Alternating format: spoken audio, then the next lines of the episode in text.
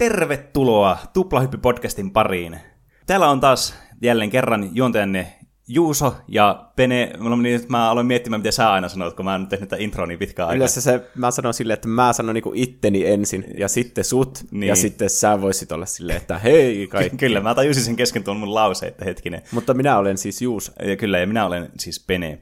Ja tämä on meidän 55. jakso, ja Tuplahyppy-podcasti niille kuuntelijoille, jotka eivät vielä tiedä, mistä puhutaan, niin on tämmöinen meidän kahden podcasti, jossa puhutaan peli, elokuva, musiikki, elokuva, kaikista tämmöisistä niin popkulttuuri-ilmiöistä, monesti nostalgisista ja sitten myöskin joskus ajankohtaisista aiheista. Vähän, että mikä meitä silloin eniten kiinnostaa.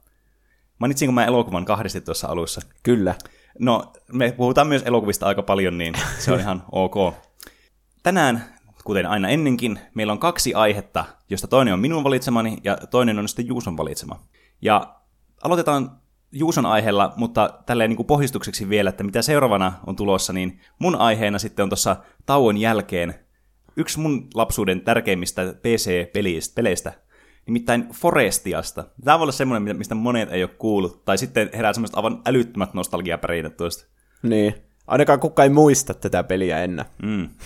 Mutta Juuson aihe on ehkä vähän useammalle tuttu, niin aloitetaan siitä. Ja Juus, haluatko kertoa itse, mikä on päivän agendana tässä meidän keskustelussa? No, nyt on semmoinen peli tulossa tällä viikolla kuin Death Stranding, ja tämä on ottanut niin kuin kuuta nouseva. Mm. Tuosta on tullut mun uusi joku catchphrase, että mä Niin. sanon aina, että kuuta nouseva. en tiedä, onko se edes hyvä sanonta. No, mun mielestä se on ihan hyvä. Mutta Death Stranding on siis Hideo Kojiman uusi peli. Ja nyt ensimmäinen peli sen jälkeen, kun se lähti Konamilta. Mm. Ja tästä mä alkoin miettimään, että mikä Hideo Kojimaan liittyvä aihe voisi olla. Niin ajattelin, että ensimmäinen Metal Gear Solid, yksi mun tämmöistä omista suosikeista, voisi olla semmoinen, mitä olisi hyvää muistella nyt tässä, mm. kun uusi tämmöinen franchise alkaa tässä, tällä niin Hideo Kojimallakin tässä. Mm. Mm. Kyllä. Toisaalta eihän Metal Gear Solid ole mikään ensimmäinen osa tätä sarjaa, koska Metal Gear 1 ja Metal Gear 2, oliko se Snake, Metal Gear 2 Solid Snake, mm. ne oli nämä aiemmat osat, jotka oli ilmestynyt tämmöisellä konsolilla kuin MSX2 vuosina 87 ja 90, joita kukaan ei ole pelannut, koska se konsoli myytyi yli vain jossain Aasiassa. Mm, aivan. Mutta nyt tämä kolmas peli, eli Metal Gear Solid, oli nyt tämä, mikä tuotiin suoraan länsimaihin, ja se oli vuonna 1999 helmikuussa siis Euroopassa PlayStationilla, ja sitten seuraavan vuoden lokakuussa Windowsilla. Osaatko sä sanoa, että onko tästä Metal Gearissa, siis ei puhuta Metal Gear Solidista, vai onko tästä joku Nessi-versiokin olemassa? Öö, Va- joo, taisi olla semmoinen peli kuin, olikohan se Metal Gear 2, joku Snake's Revenge, taisi olla Nessillä. Okei, okay. Mutta se, siinä ei ollut Hideo Kojima mitenkään mukana. aivan. Että se oli tämmöinen Konamin oma tämmöinen cash grappi niin, sitten niin. siinä vaiheessa. Mm. Okei. Okay. Mutta tämä oli taas semmoinen kunnon Game by Hideo Kojima. Mm. Ja nyt niinku mentiin tähän kolmiulotteiseen maailmaan. Ja ilmeisesti jotenkin se liittyy siihen, miksi se oli Solid. Koska se oli joku hirveä monimutkainen perustelu, että se on niinku Solid, niinku 3 d on kiinteitä kappaleita. Tämä ei voi olla se syy, miksi se on Solid Snake. En mä tiedä yhtä. Niin, tai Metal Gear Solid, niin. Niin. Mutta niin, tämä on siis tämmöinen toiminta, seikkailu, hiiviskelypeli, hmm. jota pelataan tälleen tämmöistä yläkulmasta, vähän sieltä viistosta, että näkee kuitenkin, mitä siinä on ympärillä ja seinissä ja sille. Vä, samanlaista kuvakulmasta kuin näitä aikaisempia Metal Gear-pelejä, joita kukaan ei ole pelannut ikinä. ja tässä nyt kun oli ensimmäinen 3D, niin tämä mahdollisti myös kaikenlaisia muita tämmöisiä kuvakulmia. Missä tahansa kohti voi laittaa first person kuvakulman ja katsella sitä vähän, miltä se paikka näyttää. Ja sitten kun mennään vähän tämmöisiin toiminnallisimpiin kohtauksiin, niin sitten on vähän semmoisia toiminnallisempia kameroitakin siinä mm. hyödynnetty. Jep. Eli täydellisesti laitettiin kyllä Pleikkari 1 käyttöön tähän pelin mm. toteutukseen. Ja ne, silloin kun ne alkoi tekemään tätä, niin niiden tavoitteena oli tehdä maailman paras PlayStation 1-peli. Se oli ihan hyvä tommonen niinku, tavoite niille, ja varmaan tosi monen mielestä niin tämä tavoite on myös saavutettu. Niinpä, ja yksi tämmöinen koko pelihistoriassa jäänyt tämmöisikin tosi mm. tärkeäksi ja muistetuksi niin peliksi. Yhdeksi, joka on aina näillä kaikkien aikojen parhaat pelit listalla. Mm, kyllä. Ja tämä oli vissi ensimmäisiä semmoisia kunnon niinku, näitä stealth hiiviskelypelejä, joka meni tämmöiseen mainstreamiin. Mm. Tätä yleisti monia semmoisia asioita, mitä tämmöiseen kuuluu tämmöiseen peliin. Tämä pelin asetelma on se, että sä oot tämmöinen legendaarinen soluttautuja Solid Snake, jota kaikki sanoo, että se on tosi legendaarinen ja paras tyyppi. Ja sitten sä vaan uskot sen, että okei, tämä on se. Tämä on vähän semmoinen niinku, kun sillä viitataan selvästi niihin niinku aikaisempiin Metal Gear-peleihin, mm. joita kukaan ei pelannut. Mutta sille, että se ei mun mielestä haittaa tässä, että ei pelannut niitä aikaisempia. Että sä vaan hyppäät niinku suoraan tähän. Mm. Se on vähän samanlainen, kun Star Warsithan alkaa episodi nelosesta. Niin. Ja paljon viitataan niihin prequeleiden tapahtumiin. Mutta mm. eihän sun nyt oikeasti tarvi nähdä niitä. Niitähän ei ollut vielä tehty niin, silloin. kyllä. Niin tässä on vähän samanlainen, että siinä puhutaan paljon kaikista vanhoista niistä tapahtumista, mm. mutta ei se nyt oikeasti haittaa. Että se on vaan silleen kiva, että sä hyppäät suoraan tämmöiseen niinku maailmaan ja sitten alat mm. niinku itse päättelemään näitä kaikkea. Mm, niin on. Et se on tosi kiva just, että tuossa tuommoinen niinku takaisinpäin menevä tuommoinen ekspositio, että sä niinku just alat itse yhdistelemään niitä palapelin palasia toisiinsa, että alkaa itse tekemään niitä yhteyksiä, niin se tuntuu paljon kivemmalta kanssa sitten niinku pelaajana, ainakin mun mielestä. Että mä aina tykkään hirveästi peleissä semmoisesta, että se tarina ja niin nämä hahmot ja muu tämmöinen backstory, niin ei anneta sulle vaan niin lautasella, että sä, se tulee jollakin yhdellä tämmöisellä kutsiinella peli alussa. Mm. Vaan että sä niin itse sitten alat yhdistelemään niitä paloja, niin se tuntuu paljon niin palkitsevammalta sitten.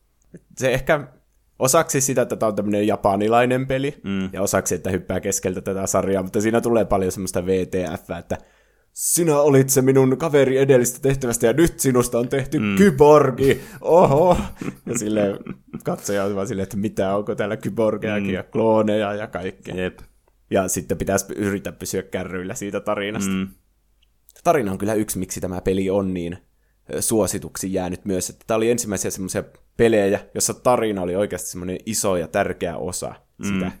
Että aikaisemmin pelin tarinat oli vähän niin kuin ollut semmoisia, että jossain siinä alussa on vähän niin kuin semmoinen joku katsiini, että siinä se Crash Bandicoot makaa jossakin nurmikolla, ja no mm. niin, Cortex vei kaikki timantit, ja Jep. nyt lähde hakemaan ne. Mutta tässä oli se tarina ihan niin kuin siinä tärkeässä roolissa. Mm, kyllä. Eli Solid Snake, tämä soluttautuja, jolla on paha taipumus toistaa kaikki, mitä muut sanoo sille. Tiedätkö, kaikki on aina silleen, että hän aikoo aktivoida Metal Gearin. Mm. Ja sitten se on aina silleen, Metal Gearin. Aina silleen niin kuin toistaa sen, mitä viimeisenä mm, sanot. Niin on. Se on niin kuin huikeeta. Muutenkin tämä ääninäyttely on, niin siis tämä nykystandardilla vähän ehkä tämmöistä äh, jopa koomista, mutta siis jotenkin semmoista aivan niin kuin ajatonta siitä huolimatta. Ja tietenkin nämä ääninäyttelijä, varsinkin tälle, Metal, tai tälle Solid Snakeille, niin on David pysynyt, Hater. Mm, niin pysynyt samana kuitenkin vuosikauet. Niin, se ei siinä enää siinä Phantom Painissa ollut samaa, mutta siihen mm. asti oli ihan sama. Niin, niin kuitenkin tosi tärkeä osa myös tätä niin kuin, äh, sitten silläkin saralla, tämmöisenä ääninäyttelypuolella. Niin. Joo, tosi hyvät ääninäyttelijät kyllä. Ja se on vähän semmoista, niin kuin mä siinä pelielokuva ideat jaksossa puhuin, niin tässä on vähän semmoista B-luokan action-elokuva mm. fiilistä. Mä en tiedä, onko se tarkoituksella vai... Tiedätkö, tämä oli kuitenkin ensimmäinen tämmöinen kunnon elokuvallinen peli. Niin. Että oliko se vaan, että nämä ei ollut niin eihän tässä mitään oikeita elokuvan tekijöitä ollut mukana, vaikka mm. Hideo Kojima on tämmöinen suuri elokuvafani ja niin. vissiin halusikin tehdä enemmän elokuvia kuin pelejä, niin sen takia tähän on otettu tämmöisiä piirteitä. Niin. Mutta mun mielestä toimii tosi hyvin niin kuin mm. tämmöinen vähän B-luokan tässä tyyli. Mm.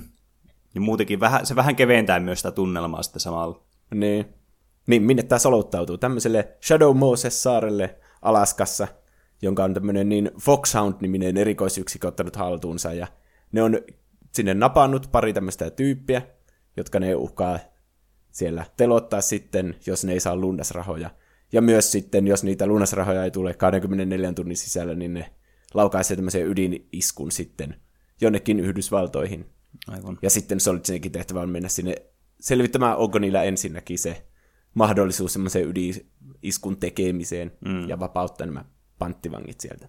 Ja tätä Solid Snakea sitten korvanapin välityksellä ohjeistaa tämmöinen Eversti Roy Campbell ja muu tiimi, jotka puhuu tälle tämmöisellä kodekilla. Ja ne soittelee sille jatkuvasti ja kertoo, miten tätä peliä kuuluu pelata. Ja mm. Se on hauska, kun tässä ei ole oikein mitään tutoriaaleja niin kuin näiden kodekkien ulkopuolella, että ne puhuu ihan ne hahmot, mitkä Solidi, Solidille soittelee, niin ihan niinku niillä näppäinten nimillä monesti, että paina kolmiota tai selektiä, niin teet tätä ja tätä. Mm, jep. Mikä on hyvä tapa sille yhdistää tätä gameplaytä ja tätä maailmaa ja kaikkea semmoiksi yhtenäiseksi kokonaisuudeksi, semmoiseksi, mm. että sä oot niinku osa sitä ja sille. Jep. Ja varsinkin kun tämä myöhemmin alkaa rikkomaan tosi paljon neljättä seinää tämä peli, niin se kyllä luo tämmöisen oman kokemuksensa. Mm, jep. Eli tämä tarina etenee sille, että sä lähdet vapauttamaan niitä panttivankeja, eli DARPan johtaja, joka on joku semmoinen oikea Yhdysvaltojen puolustusministeriö, järjestö, juttuja. Niin, niin. Ja sitten tämmöinen suuri asevalmistaja, jotka on siellä vangittuna. Mutta sitten heti kun sä vapautat ne, niin ne molemmat kuolee sydäriin. Ja sitten sun fokus tässä tehtävässä siirtyy enemmän siihen, että sulle selviää täällä, että täällä on se Metal Gear täällä laitoksella, niin sitten sun pitää yrittää deaktivoida se sitten, ettei mitään ydin iskun uhkaa sitten ole, kun mm. tämä on tämmöinen vaarallinen jättitaistelurobotti. Jep. Sä liittoudut siinä semmoiseen Meryl Sil- Silverbergin ja Hal Emmerikin kanssa suorittamaan sitten tätä tehtävää. Jossa tulee paljon kaikkia käänteitä. Solid Snake ei ihan selvästi tiedä, että mikä täsmälleen sen tehtävän anto on, ja tähän liittyy paljon kaikkia twistejä ja mm. salaliittoja ja kaikkea. Jep. Mikä lisää sitä juonen monimutkaisuutta. Mm. Jotenkin aina tuntuu, että nuo vanhat pelit, jotenkin ne juonet on jotenkin tosi monimutkaisia niissä. Niin. Et varmaan just tarkoituksella tehty, että pitää niinku miettiä oikein niinku silleen, niinku makuustaa pitkään ja sitten saada enemmän niinku sitä ajatusta sille pelille, kun nämä pelit kuitenkin, niinku, no kyllä ne Pleikka ykkösen ajoilla alkoi olemaan jo aika pitkiä osa peleistä. Mm. Ja kyllähän tässäkin, kun tätä kasuaalisti pelaa ensimmäistä kertaa läpi, niin kyllä tässäkin vierähtää kyllä niinku pitkä tovi. Mutta Mut, jotenkin se lisää sitten tavallaan siihen mysteeriin ja sitten siihen tavallaan, että pitää olla vielä enemmän tavallaan kiinni siinä pelissä sitten, että pysyy kärryillä. Niin. Se on jotenkin sopiva tämmöiselle, että on kuitenkin tactical espionage action, vai mitä siinä mm. kannessa lukeekaan, että Jep. tämä on tämmöinen tarkoituksenakin vähän niin kuin matkia jotain Bondi-elokuvia, mutta vie se semmoiseksi överi B-luokan, mm. että kaikki hahmot oikeasti kaksoisagentteja. Jep. Mutta se juoni ei niin itse asiassa ole se valokeila näissä, tässä, vaan se, kuinka mielekkäitä nämä kaikki hahmot tässä on. Mm. Sekä nämä niin kuin, kaverit, jolle sä voit soitella sillä kodekille ja tietenkin Meril ja tämä Otakon sitten täällä la- laitoksella, mutta sitten nämä pahikset on ne mm. todellinen tähti tässä. Tämä Foxhound koostuu, onko niitä viisi eri tämmöisen eläimen perustuvia, ja näillä on omat myös supervoimat, ja ne erikoistuu omiin juttuihin. Ja tietenkin ne toimii tämän pelin semmoisena boss battleina. Mm. Eli Revolver Ocelot, joka on tämmöinen Mm, se on semmoinen länkkärityyppi, tosi hyvä ampumaan, mutta myös todella kova kiduttamaan ihmisiä ja myös pelaajaa kiduttamaan niin kuin, omalla tämmöisellä kidutusminipelillään sitten. Sitten Vulkan Raven, joka on tämmöinen shamani, mutta semmoinen lihaksikas tyyppi, jolla taisi olla semmoinen minigun. Mm. Ja Psykomantis, joka on kaikille tietenkin eniten jäänyt mieleen. Siitä voi puhua vähän tarkemmin. Se osaa hallita koko PlayStation-konsolia olmilla psyykkisillä voimillaan. Sitten Sniper Wolf, joka on tämmöinen vähän semmoinen seksikäs, tarkka ampuja. Mm. Hyvin vaarallinen. Ja sitten Decoy Octopus, joka on mun lempari, jota ei näytetä koko pelissä. Koska, no, tässä tulee ehkä spoilereita tästä pelistä. Mä ehkä yritän välttää niitä, että ei tulisi hirveänä. Mutta mm. tämä tapahtuu aika alussa muistaakseni kun se vapauttaa sen ensimmäisen panttivangin ja se saa sydänkohtauksen ja kuolee, niin sitten myöhemmin pelissä selviää, että se oli Decoy Octopus, joka oli muuttunut siksi panttivangiksi ja se oikea tyyppi oli kuollut vähän aikaisemmin. Aivan. Ja nyt tämä Decoy Octopus kuoli sitten kanssa. Mutta se niinku, sitä ei näytetä, ainakaan muistaakseni ei näytetä ikinä, miltä se Decoy Octopus oikeasti näytti. Ja tuo koko juttu tuntui ihan turhalta mun mielestä. Mutta se on niinku just tommonen hyvä läppä. Miten mä en muistanut tuota? Mm. Mulla on mennyt ihan ohi tuo jotenkin. Joo, ei sille anneta hirveänä arvoa siinä, mutta se on vaan hauska, kun siinä alussa niin tämä Roy Campbell tällä kodekilla kertoo mm. näistä eri pahiksista. Niin, niin. Se on vähän niin kuin Suicide Squadissa, kun esitellään ne kaikki Aa, tyypit sille. Aivan. Ja sitten annetaan hirveänä aikaa jollekin. Hän osaa tehdä kaikista parhaat solmut, ja sitten se kuolee heti siinä mm, ekaan. Jep. Suicide Squadin spoilaaminen mua ei haittaa yhtään, koska se on ihan paskaa elokuva. Mm. Ja sitten tietenkin Liquid Snake, jolla on sama koodinimi kuin Solid Snakeillä. Ja hän näyttää aika samalta. Niin, kun sä yleensä niinku hiippailet näiden kaikkien vartijoiden ohi, on tässä muutama semmoinen vähän toiminnallisempi mm. kohtaus, missä sä joudut sille ammuskelemaan mm. sitten niitä Jep. vartioita, mutta enimmäkseen sä vaan kävelet niiden ohi tällä laitoksella ja sitten ryömit siellä menemään ja yrität vältellä niitä siinä, että nämä bossit on sitten se fokus tässä toiminnassa, että mm. sä menet vähän niin kuin yksi kerralla sitten. Tämä on melkein niin kuin semmoinen boss rush-tyyppinen mm. peli, että sille välitoiminnalle ei ole niin paljon arvoa, vaan sitten tärkeimmät on just nämä bossit ja kaikilla on oma taktiikka, että miten ne mm. voitetaan. Niin. Hyvin mielekästä mun mielestä semmoinen, että ei tuhlata pelaajaa aikaisin, että olisi vaikka joku, jotkut kunnon statsit, että miten sä kehityt siinä mm. taistelussa ja sitten bossit olisi vaan semmoiset, että no niin, nyt laita ne sun pisteet koetukselle vähän Niin, niin kuin, kyllä. vaan tässä pitää aina ajatella laatikon ulkopuolelle, mm. ja sillä tavalla sä voitat ne sitten. Mm. Ja mä muutenkin itsekin tykkään just sitä, niin että nämä bossit on näissä peleissä niin se fokus. Että tämä koskee myös muita pelejä, missä niin bossit on iso fokusin kohde. Monet niin JRPGt menee tähän kategoriaan, ja sitten myös niin kuin, jotkut Souls-like-pelit, no Dark Souls nyt kaikista niin kuin selkeimpänä esimerkkinä ainakin itselle. Niin just, että tavallaan pistää niin kuin kaikki se effortti sille niin kuin kaikista kiinnostavimmalle kohdalle sitten pelillisesti ja sitten myös näiden hahmojen perusteella. Niin se tekee niistä paljon niin kuin mielekkäämpiä sitten niistä bosseista, ja sitten se tuntuu paljon palkitsevammalta sitten se peli itsessä. Niin. Ja samalla lailla kuin tämä peli on kolmiulotteinen, niin nämä kaikki hahmotkin on hyvin kolmiulotteisia.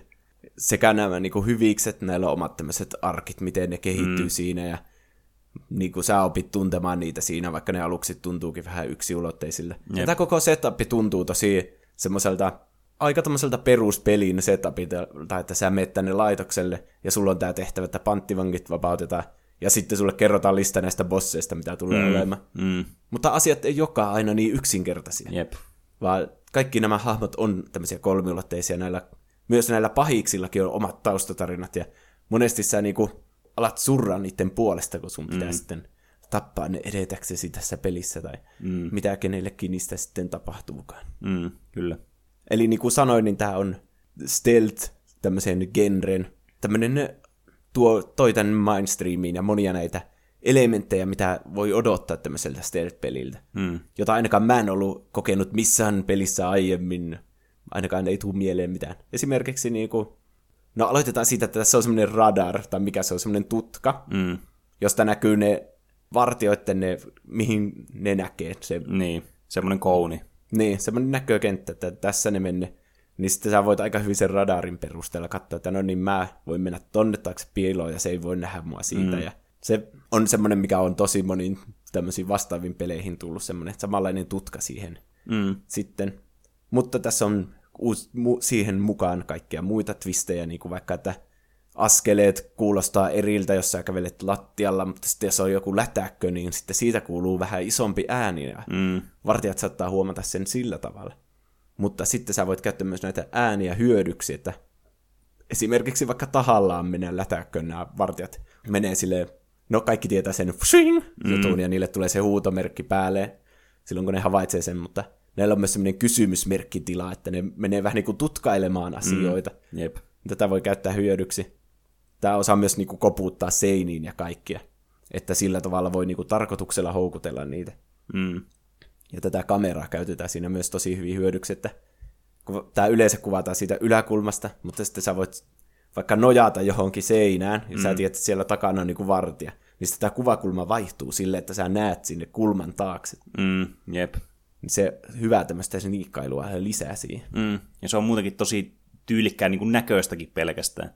Että se näyttää tosi siistiltä aina, kun tapahtuu tätä stelttitoimintaa sitten, niin se jotenkin, se, siinä tulee jotenkin semmoinen niin hyvä fiilis ja semmoinen, että sä oikeasti tuntuu, että sä niin kuin, nyt oot tosi tämmöinen niin kuin nokkela ja pääset hyvin soluttautumaan tonne ja yrität keskittyä siihen, että ne ei huomaa sua ne vartijat. Että tässä niin kuin, ei tässä pelissä halua silleen, niin kuin alkaa ramboilemaan, että sä haluat vain niin kuin, tappaa näitä var- Niin. vartijoita, koska tämä kuitenkin ideana on se, että sä niinku sniikkailet läpi tämän paikan. Niin sitten se luo semmoista just intensiivistä tunnelmaa kanssa sitten sille pelaajalle, kun nämä välillä vaihtelee nämä kuvakulmat sitten siinä. Joo, just ne kaikki sä saat välillä sen first person, jossa vaikka ryömit jossakin, ja sitten sä näet, kun se vartija hiippailee siihen sun lähelle. Mm. Ja sama siinä, taisi olla siinä laatikossa sama juttu, että oliko sieltäkin, että näkee siitä laatikon siitä pikku reijästä sinne eteenpäin ja mm. kaikkea. Siitähän on tullut tosi ikoninen osa, että mm. laatikko vaan ilmestyy jonnekin ja sitten tämä Solid Snakesiksi repii jostakin, en tiedä, jostakin takapuolestaan tämmöisen laatikon ja menee sinne sitten piiloon ja nämä vartijat Jep. hämmentyy siitä niin paljon, että ne niin kuin unohtaa vaan tämän koko Solid Snakein olemassaolo. Niin, tässä pelissä on kyllä tosi paljon kaikkia ikonista niin kuin, tämmöistä niin kuin audiollista ja visuaalista tämmöistä ilmettä, mikä on jäänyt just niin kuin nämä musiikit vaikka tästä ekapelistä, tai sitten niin kuin nämä ääniefektitkin, ja just tämä, kun tulee tämä huutomerkki ja tämä shing, mm. niin kaikki tommosetkin asiat niin kuin jäänyt tosi muistettaviksi ja semmoisiksi niin kuin isoiksi asioiksi sitten tämmöisenä pelipopkulttuurissa sitten. No niin jo. Mulla tuli tuosta mieleen, kun sanoit aikaisemmin, että tässä oli tämä niin kuin tutka, missä näkyy nämä, niin kuin, näiden, tämä line of sight, että mihin nämä näkee nämä hahmot. Mm. Niin tämmöinen pieni hauska muisti, mikä tuli, muisto, mikä tuli itselle tästä, niin oli niin, kun mä joskus lapsena, mä siis rakastin tätä peliä just tämän estetiikan puolesta. Ja just niin kuin tänne sniikkailuja ja kaikkia, kun on näitä halleja ja muuta, ja sitten on näitä vartioita ja tällaista, niin mä tykkäsin aina piirrellä semmoisia karttoja sitten, mitkä oli mukaan tämmöisiä Metal Gear Solid-tyyppisiä sitten, missä mä sitten mielikuvitusleikillä sitten sniikkailin itse niissä kartoissa, ja sitten siellä oli niitä eri asioita, niin se, siinä oli kyllä semmoinenkin vaikutus sitten tällä pelillä, vaikka mulla itsellä tätä peliä ollutkaan, niin siitä huolimatta niin oli tosi vaikuttava siihenkin mm. aikaan. Itse asiassa tuossa tuli mieleen, että vaikka sä et näe niin kuin, tätä koko Shadow Moses-sarta silleen kovin hyvin ikinä silleen niin kuin, tiedätkö, että mitkä kaikki paikat liittyy mm. mihinkin, että se ei näkyy vaan se pieni alue, missä niin. sä oot. Niin oikeasti tämä on semmoinen ihan iso kolmiulotteinen tila. Aivan. Ja välillä, niin jos sä pääset vaikka jonnekin ulos, niin sä pystyt sitten first personissa katsomaan sitä ympäristöä, ja tuolla oli tuo paikka ja tuolla tuo. Oh. Ja se on ihan kunnolla suunniteltu. Itse asiassa Hideo Kojima niin rakensi Legoista tämän koko paikan Oho. layoutin, ja sitten käytti sitä vähän niin kuin siinä suunnittelussa hyödyksi. Vähän kuin siisti. Muistaakseni se sen, olikohan se sen vaimo ja lapsi, jotka jotain jossakin haastattelussa vaan sanoi jotain, että isä vaan leikki legoilla kaikki päivät töissä, eikä tee mitään muuta. Mutta uh. tämä on semmoinen oikean paikan tuntunen, mm. joka, tässä ei ole semmoisia täytehuoneita, vaan kaikilla on niinku tarkoitus, että mm. tämä on nyt tämmöinen vankisellihuone, ja siellä on vaan ne tietyt vankisellit, mm. että ei nyt mennä mihinkään yliampuviin. Mm. Että Jep. Kaikki nämä, tämä tuntuu semmoiselle, mikä voisi olla oikea paikka. Mm. Varsinkin, kun tässä on myös tämmöistä niin kuin vertikaalisuutta, tässä mennään niin kuin ylöskin päin niin. ja alas, niin, tähän, niin kuin, tämä tilan tuntuva niin kuin nousee entisestään, kun monestihan näissä vanhoissa peleissä varsinkin, niin tuntuu, että kaikki oli hirveän niin kuin, tasaista semmoista, että kaikki oli niin kuin, yhdellä semmoisella niin kuin, vähän niin kuin ulottuvuudella. Mm. Että ei niin kuin, koettu sitä tavalla semmoista, että mennään ylemmäs vaikka jonnekin kerrostaloon tai tämmöiseen isoon hallirakennukseen, mikä niin kuin kasvaa tuonne korkeallekin päin. Niin tässä on kyllä sitäkin tuotu niin kuin lisää sitä että niin kuin tilan tuntua sitten tähän maailmaan just tällä, että tässä on tämmöistä vertikaalisuutta mukaan. Niin, ja sä näet niihin muihin paikkoihin niin. vähän uusia silmi. Mm. Ja kun tässä on näitä kaiken maailman ilmastointikanavia, niin sieltäkin pystyy kurkkimaan sitten, kun on, saattaa olla jotain läpinäkyviä ikkunoita, niin Jep. nähdään sitten vähän eri kuvakulmasta jonkun paikan. Niin kaikki semmoista on tosi siistejä kyllä tässä. Mm. Se oli vissiin Hideo Kojimalle tosi tärkeää, että tämä renderöijä niin kuin liveenä näillä samoilla grafiikoilla kaikki, vaikka tässä mm. onkin näitä tosi toiminnallisiakin kohtauksia niin se myös luo tätä yhtenäisyyttä mm. tälle maailmalle. Että Jep. Se tuntuu niinku semmoiselta jatku, jatkuvalta sille, että mm. ei ole mitään semmoista immersiota rikkovaa, että yhtäkkiä grafiikat vaikka vaihtuisi. Niin. Ja tässä oli niin kuin aikansa nähden todella hyvät grafiikat. Että niin. oli tosi nätti peli. Tämä on niin kuin vieläkin siis semmoinen, että näitä, ehkä näitä katsiineja lukuun ottamatta, niin tämä on vieläkin niin kuin en nyt menisi ihan niin pitkälle, että silmänkarkkia, mutta kuitenkin nautinnollista katsottavaa, että ei ole semmoista, niin kuin, että ei, ei pysty enää pelaamaan, kun tämä näyttää niin hirveältä. Niin. No mun mielestä tässä on niin tyyli olemassa, että ei ne grafiikat ole niin huonoja. Onhan siinä selvästi ollut rajoitukset, mm. että kun kenelläkään mitään naamassa niin kuin niin. ilmeitä tai mitään Jep. semmoista, mutta se on tyylivalinta myös samalla lailla. Niin. Tulee vähän mieleen vaikka joku superhot. Niin eikö se mm. ole vähän samanlainen no niin kuin ne kaikki pahikset siinä, että Mm. Eihän niilläkään nyt hirveänä mitään ilmeitä siinä ole, mm. mutta toimii siinä omassa maailmassaan sitten. Mm. Niin, niin kuin sanoin, niin vaikka tämä Solid Snake täällä laatikon sisällänsä pysyy usein, niin tämä peli menee näillä ideoillaan laatikon ulkopuolelle. Olipa hieno transitio tuosta aiheesta toiseen. Kiitos. Niin, mun, mitä mä, mistä mä en tykännyt hirveänä oli se, että su, sulla oli tehtävänä, niin kuin, että, tai sanottiin, että levykkeen toisella puolella lukee tämä, tämmöinen taajuus, jonka sä voit laittaa sinne kodekeen, mm. että sä saat yhteyden tähän, muistaakseni Maryliin. Mm. Niin sitten siinä pelissä tietenkin alkaa hirveänä, että miten tätä levykettä voi kääntää, ja voi mm. perseä, olin jumissa siinä hullun kauan. Mutta todellisuudessa sun pitää ottaa se sun oikea pelin kotelo ja katsoa sinne toiselle puolelle. Ja sitten siellä oli semmoinen screenshotti siitä, että tämä Snake puhuu tälle Merillille sillä kodekilla. Ja siinä tietenkin aina näkyy se taajuus. Niin, niin. Niin sitä ei edes mitenkään ihmettele, että miksi tommonen olisi niin niin, siellä. aivan. Se tuntuu semmoiselta, että sillä voisi muutenkin olla semmoinen screenshotti, mutta tässä sillä on niinku hyötyä, että sä voit soittaa sille sitten sillä taajuudella, kun sä saat sen sieltä selville. Tuo on semmoinen asia, että mä en oikein tiedä, mitä mieltä mä oon tuosta, koska mun mielestä osa musta on sille, että tuo on niin, kuin niin siistiä, just semmoista, että, että panostetaan tuommoisiin pikkudetailijeihin, ja just sitä, että siinä tulee itsellekin semmoinen olo, että sä oot enemmän niin kuin läsnä siinä pelissä sitten, kun sä teet noita asioita niin kuin oikeassa elämässä. Mutta toisaalta taas, kun sä pelaat peliä, niin mi- miten sun, milloin sun pitäisi niin kuin tietää, että milloin tulee semmoinen neljännen seinän rikkova tavallaan niin kuin triggeri, että sä voit, että okei, nyt multa oletetaan, että mä, tää rikkoo neljännen seinän tää peliä. Niin. Tavallaan, että sitä on hirveän vaikea päätellä sitten. Niin. Ko, tuota juttua mä en ollut kuullut, kun mä pelasin tämän ekaa kerran. Mutta silleen, olihan tästä kuullut niinku vaikka niitä psykomantisjuttuja niin. etukäteen, että tie, kyllä tätä pelas niinku nyt, kun mä pelasin tämän niin ekaa kertaa, niin pelasin koko ajan sillä asenteella, että tämä tulee rikkomaan mun odotukset joka mm. tavalla. Mutta mietitkö sä 90-luvulla pelannut tämän pelin, Niin. niin kyllähän sun tajunta olisi räjähtänyt siinä, että Mm. miten tämmöisiä asioita voi olla tässä. Niin, niin, sanoppa. Tätä peliä kyllä joku arvostelu oli silloin sanonut, että tämä ei ole edes niinku peli, että tämä on enemmän tämmöinen vaan Hideo Kojima oma taideprojekti.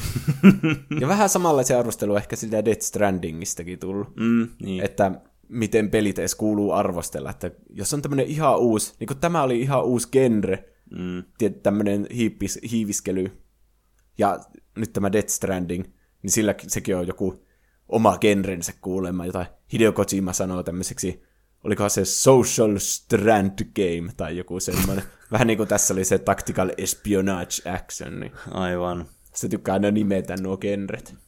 Wow. Mutta niin sitten mitä muita tässä oli, että se psykomantistaistelu, kaikki tietää siitä, että se puhuu sille vähän niin kuin pelaajalle suoraan siinä, että minä osaan tärisyttää sun ohjainta. Mm. Ja sitten se ohjain alkaa siinä tärisemään siinä. Muistaakseni se halusi laittaa sen myös, että laittaa sen niinku pöydälle tai lattialle, että se niinku liikuttaa sitä, kun se lähtee tärisemään jonnekin pois siitä. Ja sitten se tietää, mitä pelejä sä oot pelannut. Ainakin näitä Konamin pelejä, mitä sä oot pelannut, että Castlevania ja semmoista se tunnistaa muistikortilta. Ja Mm, aika mind-blowing, koska en mä ainakaan keksi mitään muuta, missä niinku ihan eri pelisarjastakin niinku luetaan Mm. noita muistikortteja. niin jo. Se on kyllä ihan totta. Tietenkin joissakin peleissä on semmoisia pieniä juttuja, että vaikka saman sarjan edellistä pelistä voi jonkun jutun Mm. tuoda, mutta Niin. tuo oli ihan niinku... Mm, jep. Sitten tämä katkaisee välillä niinku yhteyden. Vähän niin kuin sulla irtoisi karttijohto sun telkkarista, ja mm. sitten se ruutu menee semmoiseksi mustaksi. Sinne ruu, ruudun reunan tulee se vihreä teksti tai video. Aivan. Mutta tässä tietenkin tuli Hideo.